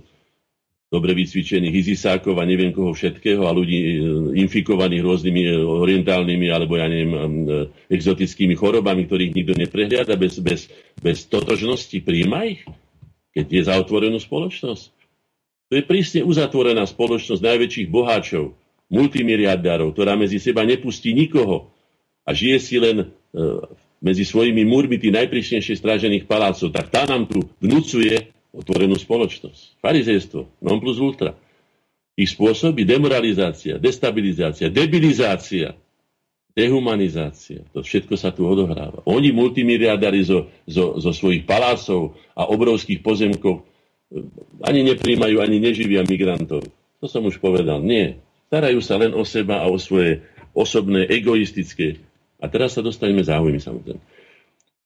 Čo vnímam ja pod tým pojmom babylonizácia vo svetle tých faktov, ktoré o tom poznám, biblických faktov, literárnych faktov a rôznych, ako sa zapísala do vedomia našej civilizácie. To chaos ako stratégia sa tam hodí, hovorí, máme o tom, bolo by si to treba vypočuť, to má záujem sa to dozvedieť bližšie. Babylonizácia je zámerne vytváraný chaos v obsahu pojmu. Takzvaná politická korektnosť. Čo to už spôsobilo súdnych sporov a neviem čoho všetkého a diskriminácii ľudí za to, že oni ešte trvali na tom, že bol pôvodný obsah pojmu, ale politická korektnosť ho zmení úplne hore nohami. Takže babylonizácia je politická korektnosť. Ďalej, chaos v hodnotách. Filozofia alebo prax dvojakého metra. To, čo môže jeden, nemôžu druhý, alebo to, čo môžu jedni, nemôže celý svet. Ďalej, chaos v etike, tzv. relativizmus, to je všetko babylonizácia. Chaos v pohľaviach neviem teraz presne, ale myslím, že 52 druhov pohlaví niekto vyhútal a minule to použil nejaký nemecký, nemecký poslanec Bundestagu a oslovil už nielen, že dámy a páni, ale oslovil ich teda tými 50 či koľkými, no bolo to, bolo to aj smiešne, bolo to aj tragické, že je možné, aby civilizácia, ktorá tisícročia viedla svetový vývoj, upadla tak hlboko behom krátkeho pôsobenia tejto babylonizácie ako, ako riadeného chaotu, chaosu. Hej? Pán Hornáček, spýtam sa vás. My v Slovenčine máme tri rody. Mužský, ženský a stredný. Stredný sa vzťahuje pri živých eh, bytostiach napríklad na deti. Aké o, tie rody majú tí Nemci? To by ma Ale zaujímalo. To neboli rody, to boli uh, pohľavia. Neboli, uh, rody majú takisto... Jasné, len uh, tu Ale oni, pohľavia, pohľavia. gender znamená rod a zároveň je to aj pohlavie z ich pohľadu. Viete, ja, to je to zmetenie pojmov, na ktoré dávam dôraz. No ja vám hovorím, že to rozlišujem, pretože rody sú tri, teda môže byť ten, ten ženský, mužský a detský, hej, v poriadku, to je gramatická záležitosť, ale čo sa týka bi- biologickej, fyzickej, tak tam ano. tuším 52, no neviem či presne, ale bolo to strašné číslo. No to sa dá vyklíkať na týchto, si to zistíte, je to niečo hrozné. No. Uh-huh. Potom samozrejme pod heslom slobody, ktoré najideálnejšou kamuflážou anarchie. Ak si niekto myslí, že sloboda je všetko, čo mu slina na jazyk prinesie a môže si všetko dovoliť a neviem čo všetko, tak potom tie projekty MeToo, Black Lives Matter alebo Antifa a tak ďalej. Všetko vychádza z ideológie tzv. frankfurtskej školy. Mnoho razy sme o tom hovorili. Skazíme Západ tak, až bude smrť. Čo je nebezpečné na tom, samozrejme aj voči Západu, ale aj voči ostatným, že sa to chytá ako, ako ako rakovina, ako metastázy sa to chytá in. Vypustil sa džín z flaše a to riešenie konvencií, viete, konvencie, konvencie sú základom stability. Ak my nebudeme dodržiavať konvencie, ktoré boli overené vekmi, ja som to povedal, pre zjednodušenie to zopakujem, Konvencia to, že na červenú sa nechodí cez kryžovatku, keď ju my zrušíme, znamená, že sa vytlčieme do týždňa len na kryžovatkách, v autách. Takže my si len držme konvencie, samozrejme to, čo je skosnatele a to, čo už sa nehodí, to treba pomaličky odpárať, ako sa povie, ale nie, že zrušiť všetko a dovoliť miesto slobody anarchiu, kde si môže každý, no tak vidíte to, žijete to spolu so mnou. Vytvorenie napätia, konfliktov a chaosu. Podporovanie všetkých superiacich subjektov, to sú také, by som povedal, tie, tie ich, tá, tá, tá, tá taktika, ako to urobiť počkať, až sa tie vzájomne vyčerpané a, do, a zo zúfalstva, že budú už tieto sú, superiace síly už vyčerpané, zadlžené po uši, hej, dožadovať konečne poriadku pevnej ruky.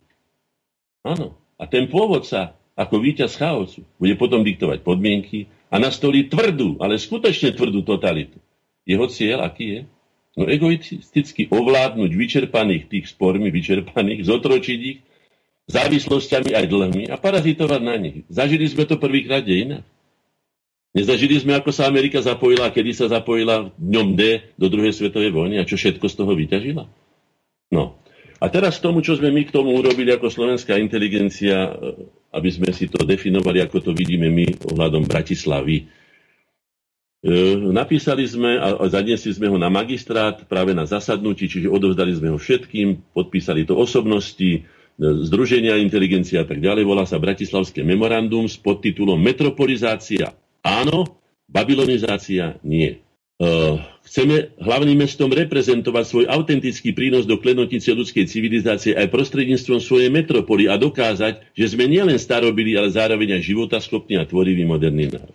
To, čo sa deje s Bratislavou, to vôbec ne, ne, nedokazuje. Dokazuje to len to, že tu zvíťazili developery, a peniaze a že z Bratislavy sa stala jedna z najodpornejších práčok špinavých peňazí, kde si každý postaví, kde chce, čo chce a ako chce.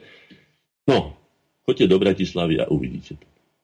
Pán Hornáček, v sobotu sme mali reláciu, kde sme sa práve venovali tomuto problému, ktorý sa týka aj Bratislavy, pretože primátori e, štyroch e, miest V4, to znamená Českej republiky, Slovenskej, Maďarska a Polskej republiky, tak oni sa rozhodli požiadať Uršulu von den Leyen a samozrejme pani Merkelovu, aby hlavné mesta boli priamo financované z Európskej únie a neboli odkázané na národné rozpočty.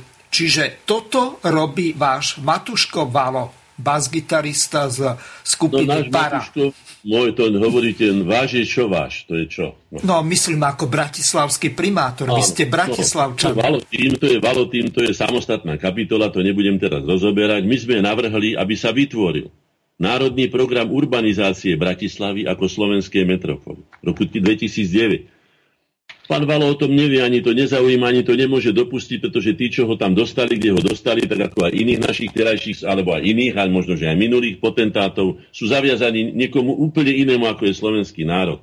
Skončené.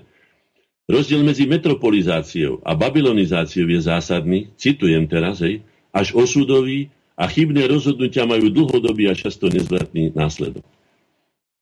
A teraz metropolizácia je predovšetkým prejavom slobodnej vôle a tvorivosti suverénneho subjektu ako autentickej individuality a sústredenie vlastných najvýznamnejších reprezentačných hodnot do hlavného mesta ako centra verejného, politického a kultúrneho diania s dôrazom na ochranu historických, kultúrnych aj prírodných dominán a pamätníkov významných osobností a udalostí slovenských dej. Zároveň je to pokračovanie v tých najlepších tradíciách minulého vývoja mesta, v zmysle ďalšieho perspektívneho plánovania jeho rozvoja v budúcnosti. Potiaľ metropolizácie, to, čo by sme chceli mať. Keď si uvedome, že Bratislava bola 300 rokov korunovačným mestom pre Krista pána, a to, a, to hovorím, tá, tá nielen poloha, ale aj tá, tá história, od predhistórie vlastne, je tak bohatá, že Washington je pri ňom zvednutá kvetinka. Nič, nikto, potom, potom. A babylonizácia, na rozdiel, babylonizácia je prejavom nekoncepčnosti, živelnosti, náhodilosti, bezhlavého preberania cudzích úpadkových vzorov, strata vlastného charakteru a rôznymi súkromnými mocenskými tlakmi a korupciou presadzovanie osobného alebo úzkoskupinového prospechu byť valotým na úkor celospoločenských záujmov. No, to, čo sa teraz v Bratislavi stalo, je developerské trhovisko a práčka rôznych špinavých peňazí a tak ďalej.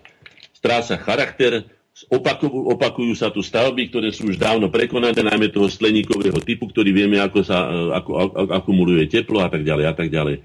Bratislava sa stáva bezcenným, bezvýznamným mestom a jediné, čo je na nej hodnotné, je e, staré stredoveké, teda, alebo staroveké mesto je dominanty, teda od devina počnúť po Bratislavský hrad, alebo opačne, ako chcete. No. Pôsobí babylonizácie sveta, keď vidíme to tu aj, čo sa nám tu deje rovno pred nosom. Veď teda už len vstup do Bratislavy je hrozný, pretože od, od Záhoria, teda od Prahy alebo od Brna, ten vstup je uzavretý čiernosivovými budovami z jednej strany tzv. West Endu. Už aj ten názov West End hovorí o tom, že jaký West End? Čo sme my? V Londýne, alebo sme v Anglicku, alebo kde sme? Nakoniec vidíte, že tie Angličania vystúpili, teda celý aj Briti so všetkým činom, vystúpili z Európskej únie. Tak čo sa tu hráme s tou angličtinou, aké vezendy a tak ďalej. No, takže tá babylonizácia, chaotizácia sveta. E, zoberme si tie prejavy vonku, alebo teda vlastne už u nás, to je všetko v rámci šengenskej hranice. Nelegálni migranti, často anonimní, bez identifikačných dokladov, čiže anonimita, bez zdravotných preukazov, epidémie, bez, v čase, keď my tu bojujeme s ruškami a neviem, čo všetko s nami tu vyčíňajú a tu nachodia ľudia, ktorí majú chlamídie, ktorí majú, ja neviem, aké exotické choroby, ktoré roznášajú, tu nikto nie je evidovaný, sa to netýka. Naši ľudia prídu zo zahraničia, majú tu na dvojtýždňové či ešte vyššie e, karantény, neviem, kde všade, oni sa tu pohybujú, oni si tu chodia a tak ďalej. Bez skúmania registra trestov. Ďalšia vec, veci uvedomte, že aj do Ameriky, preto je Amerika taká, aká je, že mu založili dobrodruhovia, to nemožné nikto odopreť. Vy utekali ľudia pred, pred stíhaním v Európe, alebo ja neviem, ide do tak išli do Ameriky, tam ich brali veselo. Preto aj tie kaubojky, tam máte ich etiku. Najprv strieľaj, potom sa pýtaj. Tam máte toho šaplina, o ktorom som vám hovoril, že učí dieťa, aby rozbíjalo obloky v Kidovi a on na tom zarába. To robia po celom Stredomorí, však vybombardovali tam už celú Afriku a celý Blízky východ. Nie? Tak to máte tu. No, potom ďalej, babylonizácia. Sú to nepra- títo ľudia nech, nepracujú, ani nechcú pracovať. Nie. Oni sú v sociálnej sieti, oni, sú, oni, oni si zvykli na parazitovanie. Bezdomovci, agresivita, kriminalita. Keď si zoberete, že len v Londýne za minulý rok bolo 15 tisíc útokov nožom za rok, 15 tisíc útokov a väčšinou to boli, alebo vlastne prevažne, alebo skoro úplne to boli cudzinci, ktorí žijú týmto spôsobom. Teda ako rozvrada, ťaženie z chaosu, porušenie rovnováhy, a pritom títo ľudia chýbajú doma. Veď si uvedomte, že títo mladí ľudia, veď to sú všetko chlapí, ja neviem, by som povedal, vo vojenskom veku pomaly, hej, do 30 Veď tam chýbajú doma, veď tí ľudia tam narobili deti, alebo teda sú niekoho, treba sa starať o rodičov, hádam, nie? Ktorí ich tam nechali, ktorí ich vychovali. Alebo o deti, ktoré tam narobili, alebo o partnerky, alebo ja neviem, o ten štát, o ten národ, ktorý tam žije. Kam utekajú? No samozrejme vieme, že za blahobytom, ktorým na zlatej tácke dávajú Európania, takých ako Merkelová a podobní, a neviem do všetko. Babylonizácia je príprava konfliktov. Som o tom mnoho razy hovoril. Tá Alexandria je typickým príkladom. To bolo kozmopolitné mesto. A okamžite sa uzavreli do giet tí, ktorí tam boli a proti sebe bojovali.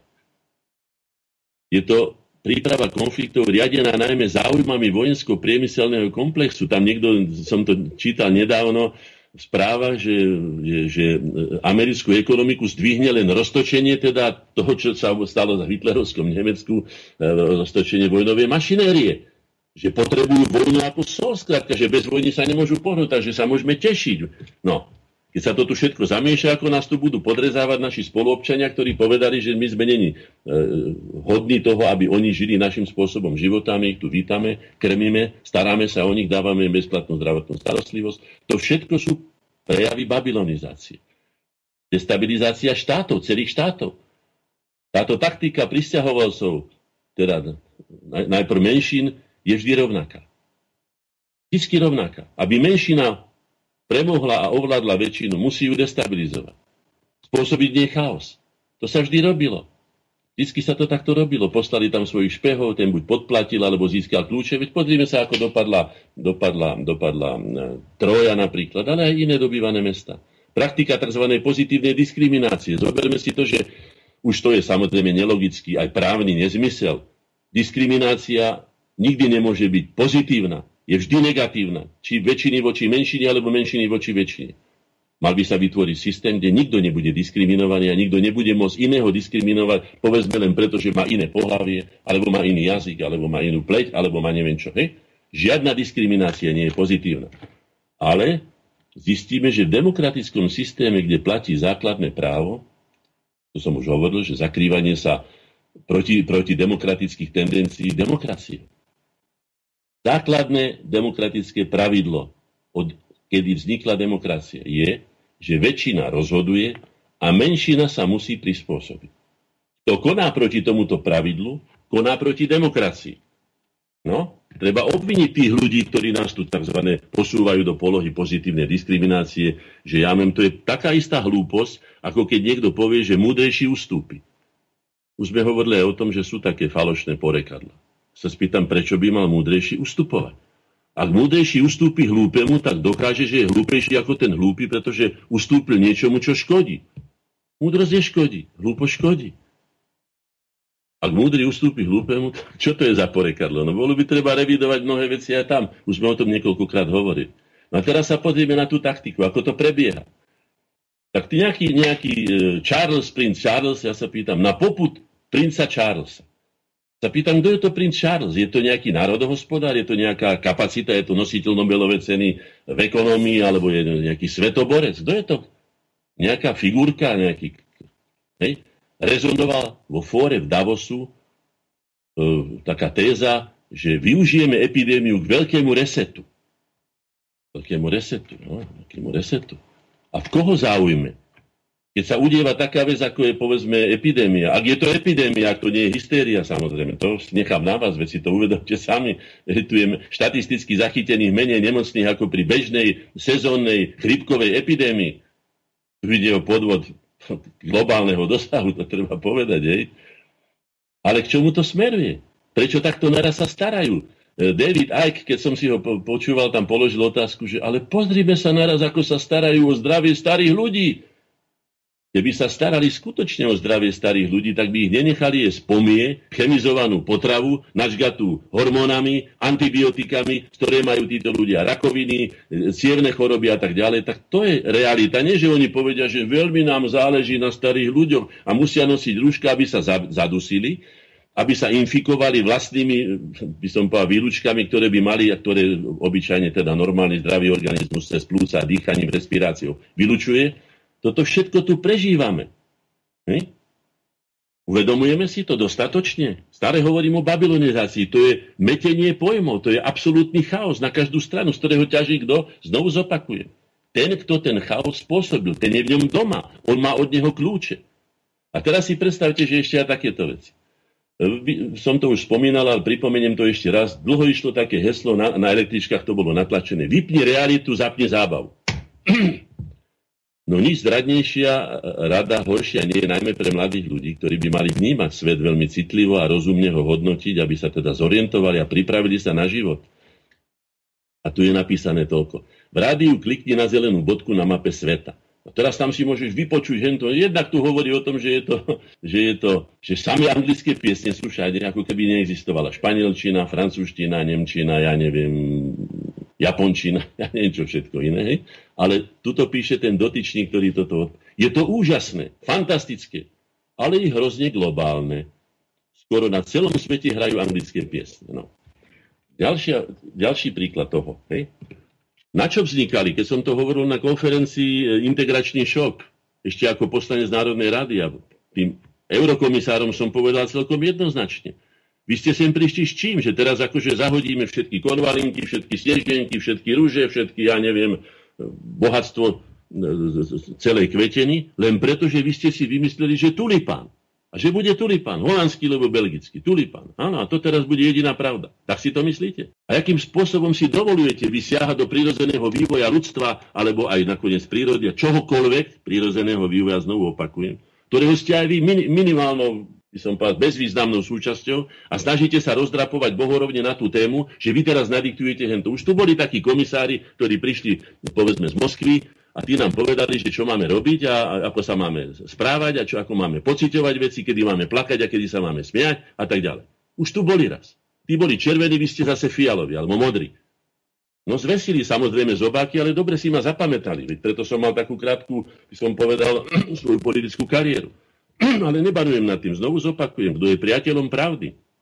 Máva z pravidla málo iných priateľov. Ja si to uvedomujem, niekto to musí na seba zobrať a niekto musí, tak ako to dieťa tej známej Andersenovej rozprávke povedať, že král je nahý a netváriť sa, že je nádherne oblečený a tlieskať a jasať a neviem, čo všetko robí. Samozrejme svoju úlohu tu zohrávajú v tomto manipulácii spoločenského vedomia a v jeho deformácii, v jeho skoro by som povedal likvidácii do bezvedomia, zohrávajú aj média. To je zbraň hromadného ničenia, hádam číslo 1. To je strašná rakovina s metastázami, ktoré sú príšerné. Sú ľudia, ktorých poznám ja, ktorí majú celý deň zapnuté rádio. Či v garáži, alebo v záhrade, ja už neviem, kde všade sa ľudia pohybujú. Ja jednak pri žiadnom inom zvuku, ako pri tichu, nemôžem pracovať, to je jedna vec. A keď počúvam muziku, tak ju počúvam, pretože počúvam muziku a počúvam ju.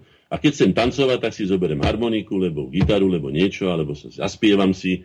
Ale neviem to miešať. No, možno, že to nie je najsprávnejšie, ale ja som taký. Ale na druhej strane ľudia, ktorí mi povedia, ale ja to nevnímam. To si len ty myslíš, že to nevnímaš, ale všetko do toho najcitlivejšieho, najcitlivejšej hmoty, živej hmoty a najorganizovanejšie, ktorou je ľudský mozog, sa prenáša do ľudského vedomia a potom aj do podvedomia. Tam sa ti všetko zapisuje. A ty ani nevieš, kedy to vytiahneš, niekedy v snoch sa nám to podarí. Som to nikdy nezažil, lebo to som ani nepočul, ak to, že sa mi to snívalo. Ale čo by nie? Videl si to možno vo filme, alebo si to počul nejaké rozprávky, alebo tvoja fantázia to vytvorila na základe nejakých, nejakých podnetov. Je to tak. To znamená, že toto. A tu píše jedna novinárka, z Kanady píše svojmu kolegovi, že teda sa ale že keď teda E, príjmu v New York Timesoch, vienkotvorné výrazné noviny a tak ďalej, že teda budú tam môcť e, všetci, e, ako sa to hovorí, bože, ako sa to hovorilo, pluralita názorov, áno, prejavovať svoju pluralitu názorov. Nie, nie. To len aby sme sa vyliečili z toho, že to tak vôbec nie je. A že títo ľudia sú nútení klamať len preto, aby sa udržali pri, pri chlebíku novinárskom a opravde ani len nesmia snívať, pretože tá pravda, najmä teda o pravde, ktorá je nepohodlná, alebo výlučne o pravde, ktorá je nepohodlná pre jej majiteľov. Potom je tu ďalšia babylonizácia, ktorá vedie k likvidáciu zdravého rozumu a to je to je, to je degenerovaním. Hej? Propagovanie nenormálnosti, zvrátenosti, úchyliek a zvrhlosti. Keď sa už otvorene hovorí, že si môžu dvaja sa dohodnúť, že jeden druhého zožerie a ten sa dá a tak podľahne tomu, tomu, tomu nátlaku cez tie, cez tie elektronické médiá, samozrejme musia to byť ľudia narušení, ťažko narušení. Takí ľudia by sa podľa mňa nemali ani pohybovať medzi normálnym obyvateľstvom. Ak sa nestane to, čo už mnoho razy v tých vedecko-fantastických eh, románoch alebo takých víziách povedali, že nakoniec sa blázni vyhlásia za normálnych, lebo ich bude väčšina, budú takto zdebilizovaní, zdegenerovaní, znenormálnení a vyhlásia tých normálnych za bláznov a potom s nimi oni naložia tak, ako by mali normálni ľudia naložiť aj v rámci bezpečnosti tých nešťastných ľudí, ktorí sú takto postihnutí, a samozrejme predovšetkým voči tým ľuďom, ktorí vytvárajú hodnoty, ktorí držia svet pokope, ktorí ľudstvu pomáhajú, ktorí sú pýchou ľudstva, aby som mohol mnoho razy povedať. Hej? Ľudia, ktorí sú potrební, aby mohlo ľudstvo vôbec existovať. Ktorí ho živia, ktorí sa starajú o jeho zdravie.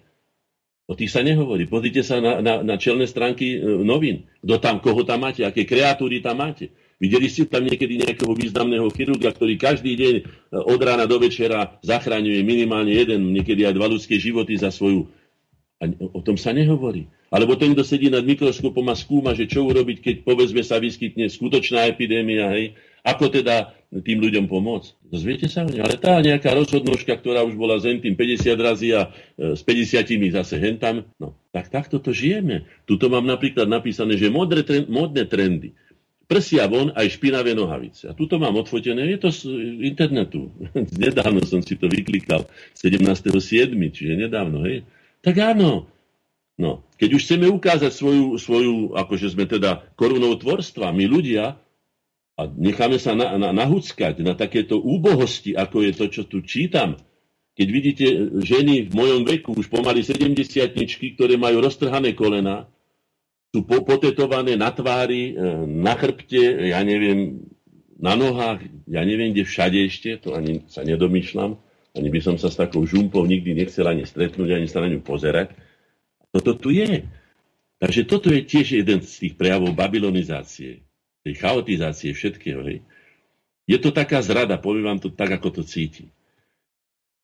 Keď najmä teda zrada na tej mladej generácii, ktorá nevie porovnávať virtuálnymi ilúziami videohier, filmov, zdeformované vedomie súčasnej generácie nie je pripravené na reálny svet a na jeho skutočné problémy.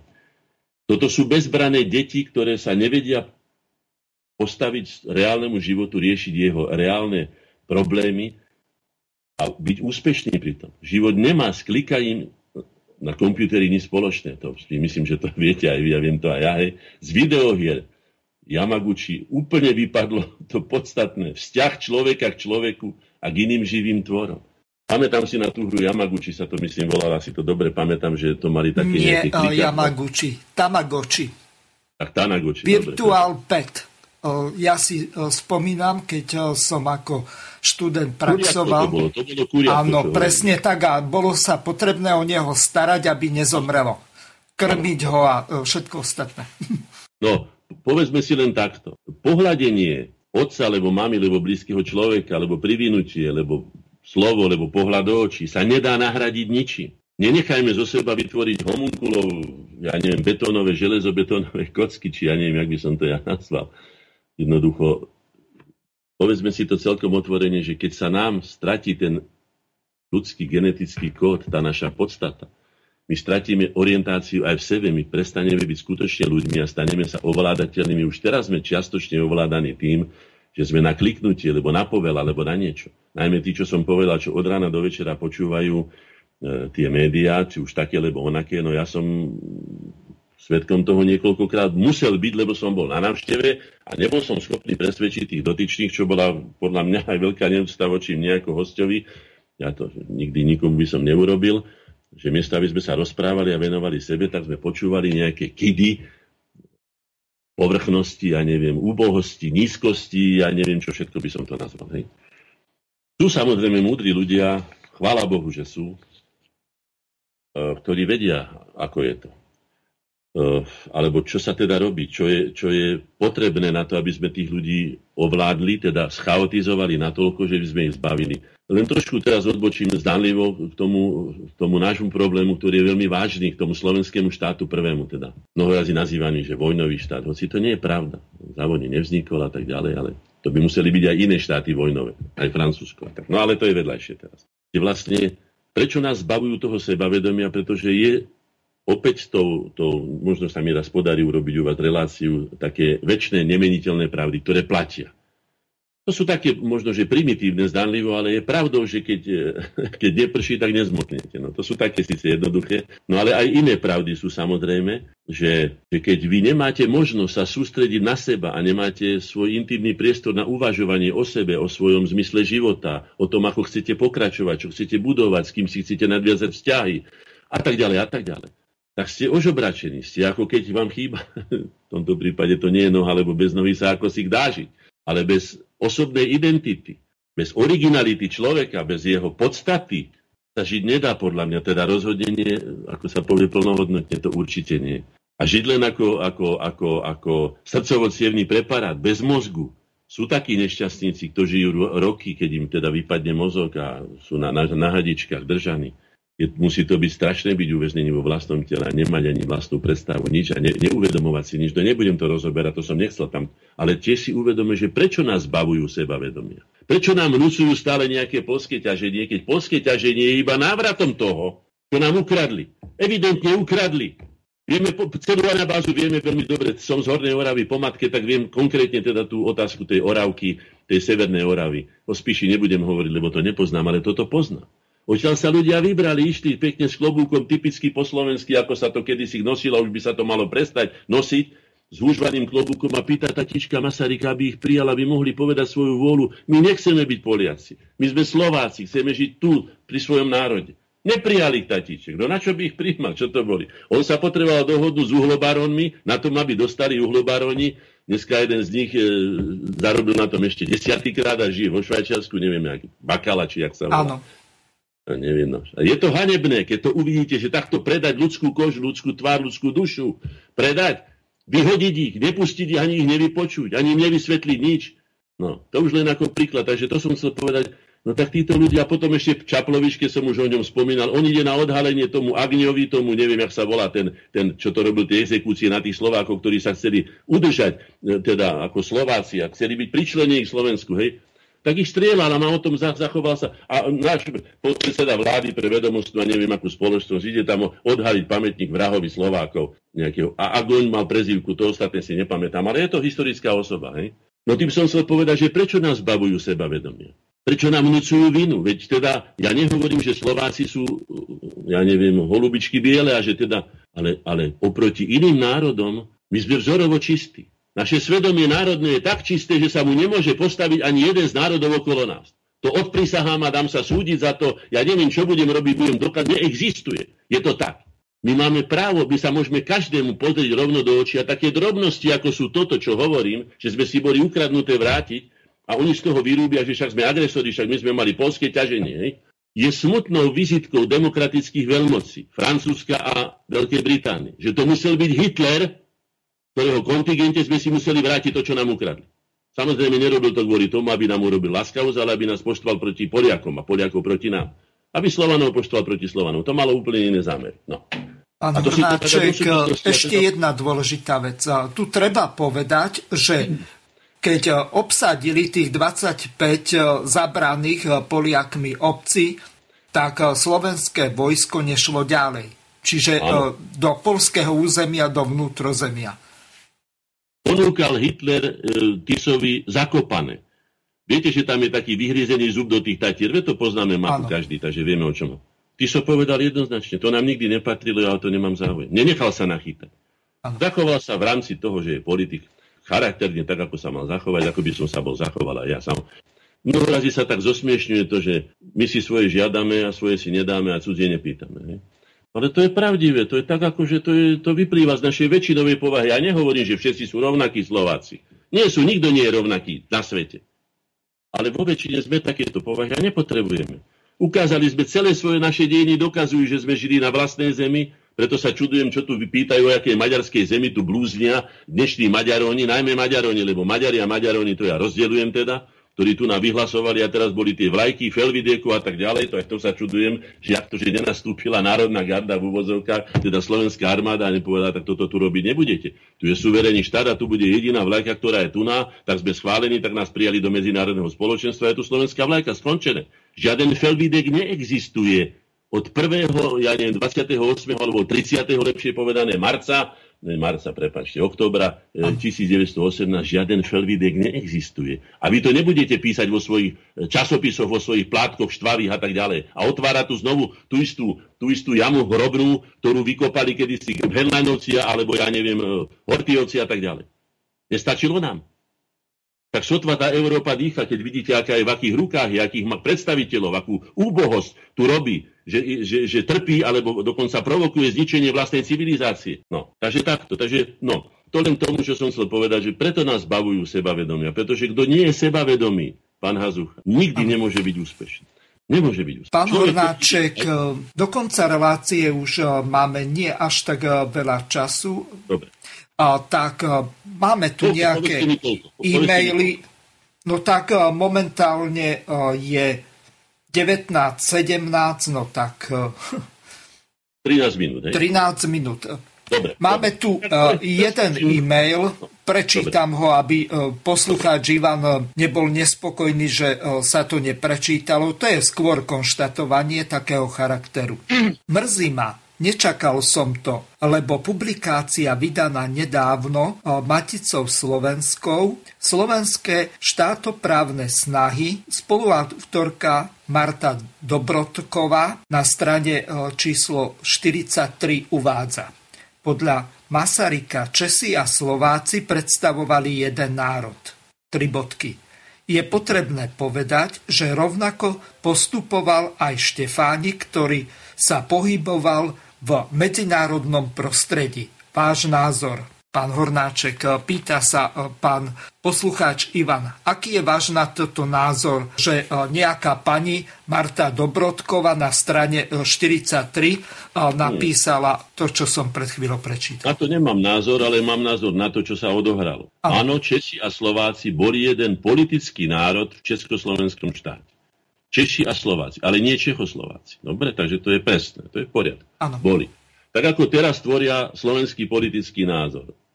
Maďari tu žijúci, alebo hlásiaci sa k maďarskej národnosti, Rusíni, Česi, ktorí tu žijú, ja neviem, kto všetko tu žije. Všetci Aha. tvoria slovenský politický. To je v poriadku. Aha. Ale nie Čechoslováci, to je veľký rozdiel. No. A k tomu deformovaniu slovenských dejín už som sa toľko razy vyjadril. Je to, je to žalostný stav, ale je to len zosumarizovanie nášho vývoja. Keď si povieme, opäť poviem jednu veci, ktoré opakujem, ale je to tak. Na Slovensku sa po stáročia nepomerne, až demoralizujúco lepšie platilo za zradu slovenských záujmov ako za ich vernosť. Za to bolo trestané. tak sa nečudujme, že máme takú populáciu, ako máme. Buďme radi, že sme ešte takí, akí sme, že sme to prežili, čo sme prežili a vyškrabávajme sa z tejto jamy dehonestovania a ponižovania a ofrfliavania a neviem čoho všetkého, ohovárania. Sami sa z nej musíme dostať. Nikto nám nepomôže k tomu nič. Takže môžeme si len povedať, budem teda už si vedomý toho, že teda ten čas je taký ako taký, budem to zatvárať ako taký, lebo s tým treba niečo robiť. Toto, čo som povedal, je možno všeobecne známe, možno nie.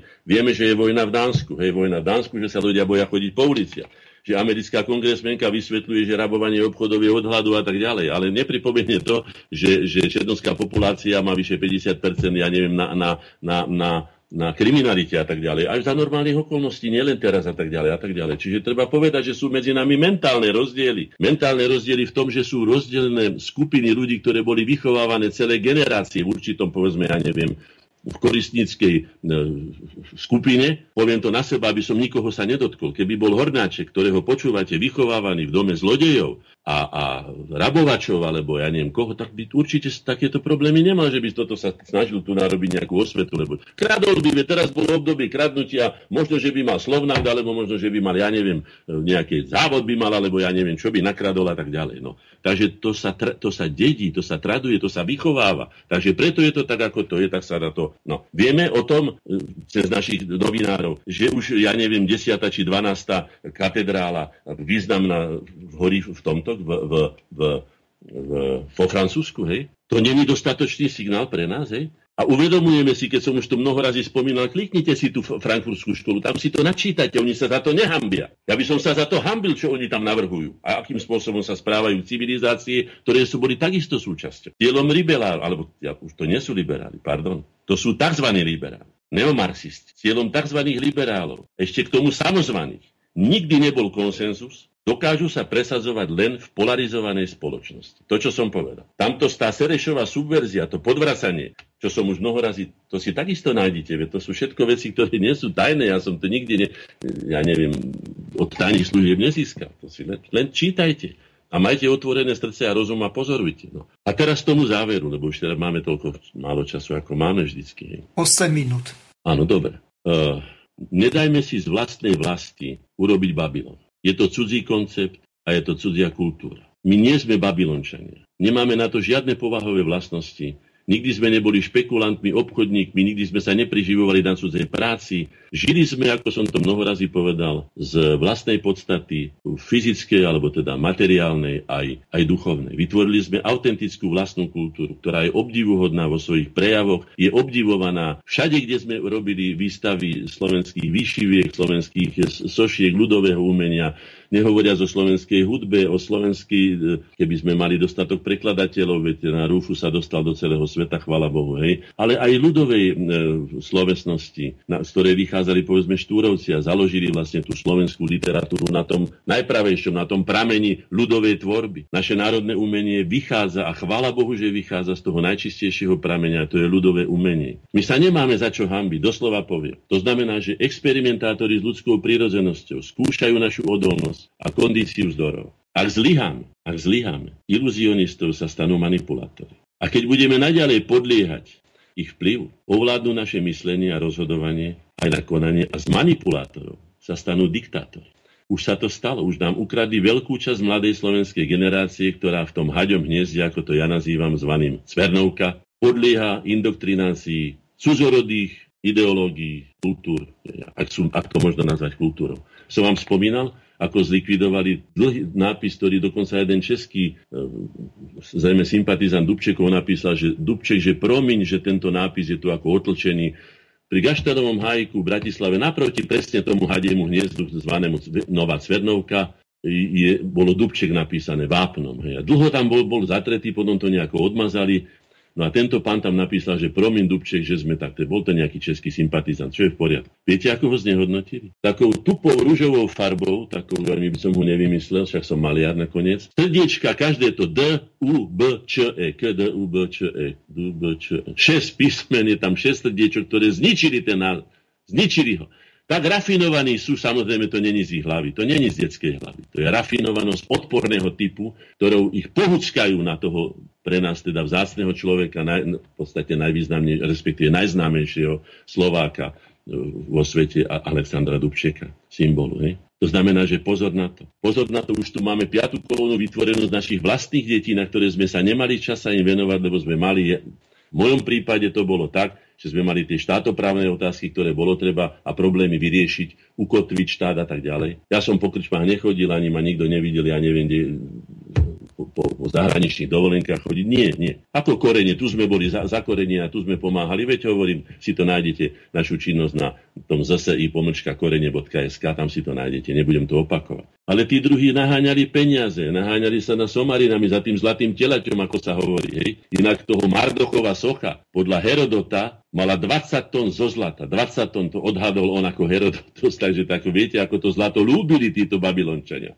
My Slováci sme sa zo zlatom moc nebabrali. Ani sme si neprichádzali do styku, mimo to, že sme ho vykopávali pre cudzích, ako som už povedal, zrazy, hej. Takže my nemáme, ale máme hlboký vzťah k iným veciam, ako som už povedal. To ľudové umenie o tom dokazuje a to svedčí a nemáme sa za čo hambiť. To znamená, že ak sa z manipulátorov stanú diktátori, a my to príjmeme, a budú nám aj ľudstvu vládnuť ako otrokom, ktorí si nedokázali ubrániť vlastnú slobodu a slobodne žiť, nie podľa cudzích, ale podľa vlastných predstav, potrieba životných záujmov. Za to sme bojovali celé naše dejiny. Tak z vlastnej vôle, vlastnými schopnosťami uskutočníme naše základné právo a to právo je žiť tak, ako nám to vyhovuje, čiže ako slobodný a rovnoprávny národ, ktorý zvrchovane rozhoduje o svojich veciach, vzťahoch a záujmoch. Toto je krédo, ktoré budem opakovať do nekonečna, kým sa neujme v nejakej, aspoň v nejakej časti e, slovenskej, slovenskej generácie. Slovensko nutne potrebuje. Slovensko je ťažký pacient, ťažko zranený pacient, je vykradnuté, je, je zhanobené. Neviem, čo všetko by som povedal, čo, čo, čo nie je ani, ani zaslúžené, samozrejme to nie. Slovensko potrebuje generáciu tvorcov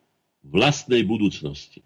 Znovu zopakujem. Potrebuje, nevyhnutne potrebuje, ako záchrancov, potrebuje generáciu tvorcov vlastnej budú. Nie tvorcov EÚ, tvorcov alebo ja neviem, futerkanonem pre, pre NATO misie e, do, do prehratej vojny s Ruskom, alebo ja neviem s čím všetkým, kde nás sú podhodiť. Hej. Nepotrebujeme ničiteľov v službách cudzích záujmov. Dosť sme sa naslúžili, dosť sme sa zabojovali za cudzie záujmy. Prestaňme s tým. Je nás príliš málo, aby sme zásobovali svojimi inteligentnými e, deťmi, e, ktorí, ktorí si vyhliadnú, títo komisári zahraniční si vyhliadnú. No idú na chemickú olimpiádu, idú na, ja neviem, akú fyzikálnu, lebo matematiku. Vyberú si ich tam. Naše deti, áno, podsypujú ich tam tým zlatým práškom, lebo pozlátkom, odvedú ich tam, tam ich napumpujú svojimi ideológiami a neviem čím všetkým, dajú im tam všetky tie veci, tak ako to Kristovi sluboval ten diabol na tej hore Olivecky, ak si to dobre pamätám. Ak sa mi budeš kláňať, toto všetko ti bude patriť. Pán Hornáček, posledné dve minúty posledné dve minúty. No veď už som povedal skoro všetko, čo to môžem opakovať. Ja e, vám ešte preposielam dva e-maily. E, napísal nám poslucháč Vládo pomerne dlhý e-mail. Ja to nestihnem za tak krátku ja dobu píšem, prečítať. A takisto ďakujeme poslucháčovi Marekovi za povzbudenie. To tiež nebudem čítať, lebo ja Dobre, mám na to iný ja názor. Ďakujem sa na budúce. Hej. Dobre, fajn, ďakujem. Zabúdajme na to ohľadom toho chaosu že v anglickom slovníku je slovenly, je neporiadny. Slovenly. Tak prestaňme byť neporiadni voči sebe, uvedome si svoje vlastné hodnoty, vráťme sa k vlastným koreňom a k vlastným prameňom vlastnej kultúry, k sebe, k svojej vlastnej duši a robme to, po čom sme túžili a všetci naši významní, e, aj ten Štefánik, čo aj ten Štúr, aj ten Bernolák, aj všetci významní túžili potom, aby mohli žiť v slobodnom, v slobodnom štáte, slobodne rozhodovať o sebe. Hej? Toto, čo sa tu odohráva, táto babylonizácia, ani nie, nie ani náš projekt a nie je to ani naši, na, na, naša hra. A kto si nechá vnútiť cudzí projekt, tak si musíme uvedomiť, že vždycky prehrá. A my už prestaňme prehrávať, začneme vyhrávať, sme na vlastnom ihrisku, sme tu doma a robme konečne to, čo nám vyhovuje a prestaňme už poslúchať cudzie ideológie. Aj tu babylonizáciu. Fajn, ďakujem a veľmi pekne, e, pán Hornáček. E, čas dnešnej relácie sa naplnil. Bohužiaľ, e, situácia je taká, aká je. Som rád, že aspoň takto hovoreným slovom sme túto reláciu zvládli. Ďakujem vám veľmi pekne za veľmi zaujímavé a poučné rozprávanie a takisto za uvedenie množstva historických faktov, z ktorých by sme sa mali poučiť. Takže ešte raz patrí vám veľká vďaka a ja sa lúčim aj s vami, aj s našimi poslucháčmi a praje vám veľa zdravia a veľa úspechov v ďalších dňoch a teším sa na ďalšiu reláciu s vami. Ďakujem Do počutia. A prajem si, aby z toho, čo aspoň čo si vybrali, aby to realizovali, pretože slova nestačia. Potrebujú skut. Všetko Do... dobré, dovidenia. Do dovidenia. Vysielací čas dnešnej relácie veľmi rýchlo uplynul, tak sa s vami zo štúdia Banska Bystrica Juh lúči moderátor a zúkar Miroslav Hazucha, ktorý vás touto reláciou sprevádzal. Vážené poslucháčky a poslucháči, budeme veľmi radi, ak nám zachováte nielen priazeň, ale ak nám aj napíšete vaše podnety a návrhy na zlepšenie relácie lebo bez spätnej väzby nebudeme vedieť relácie zlepšovať, za čo vám vopred veľmi pekne ďakujem. Do počutia. Táto relácia vznikla za podpory dobrovoľných príspevkov našich poslucháčov.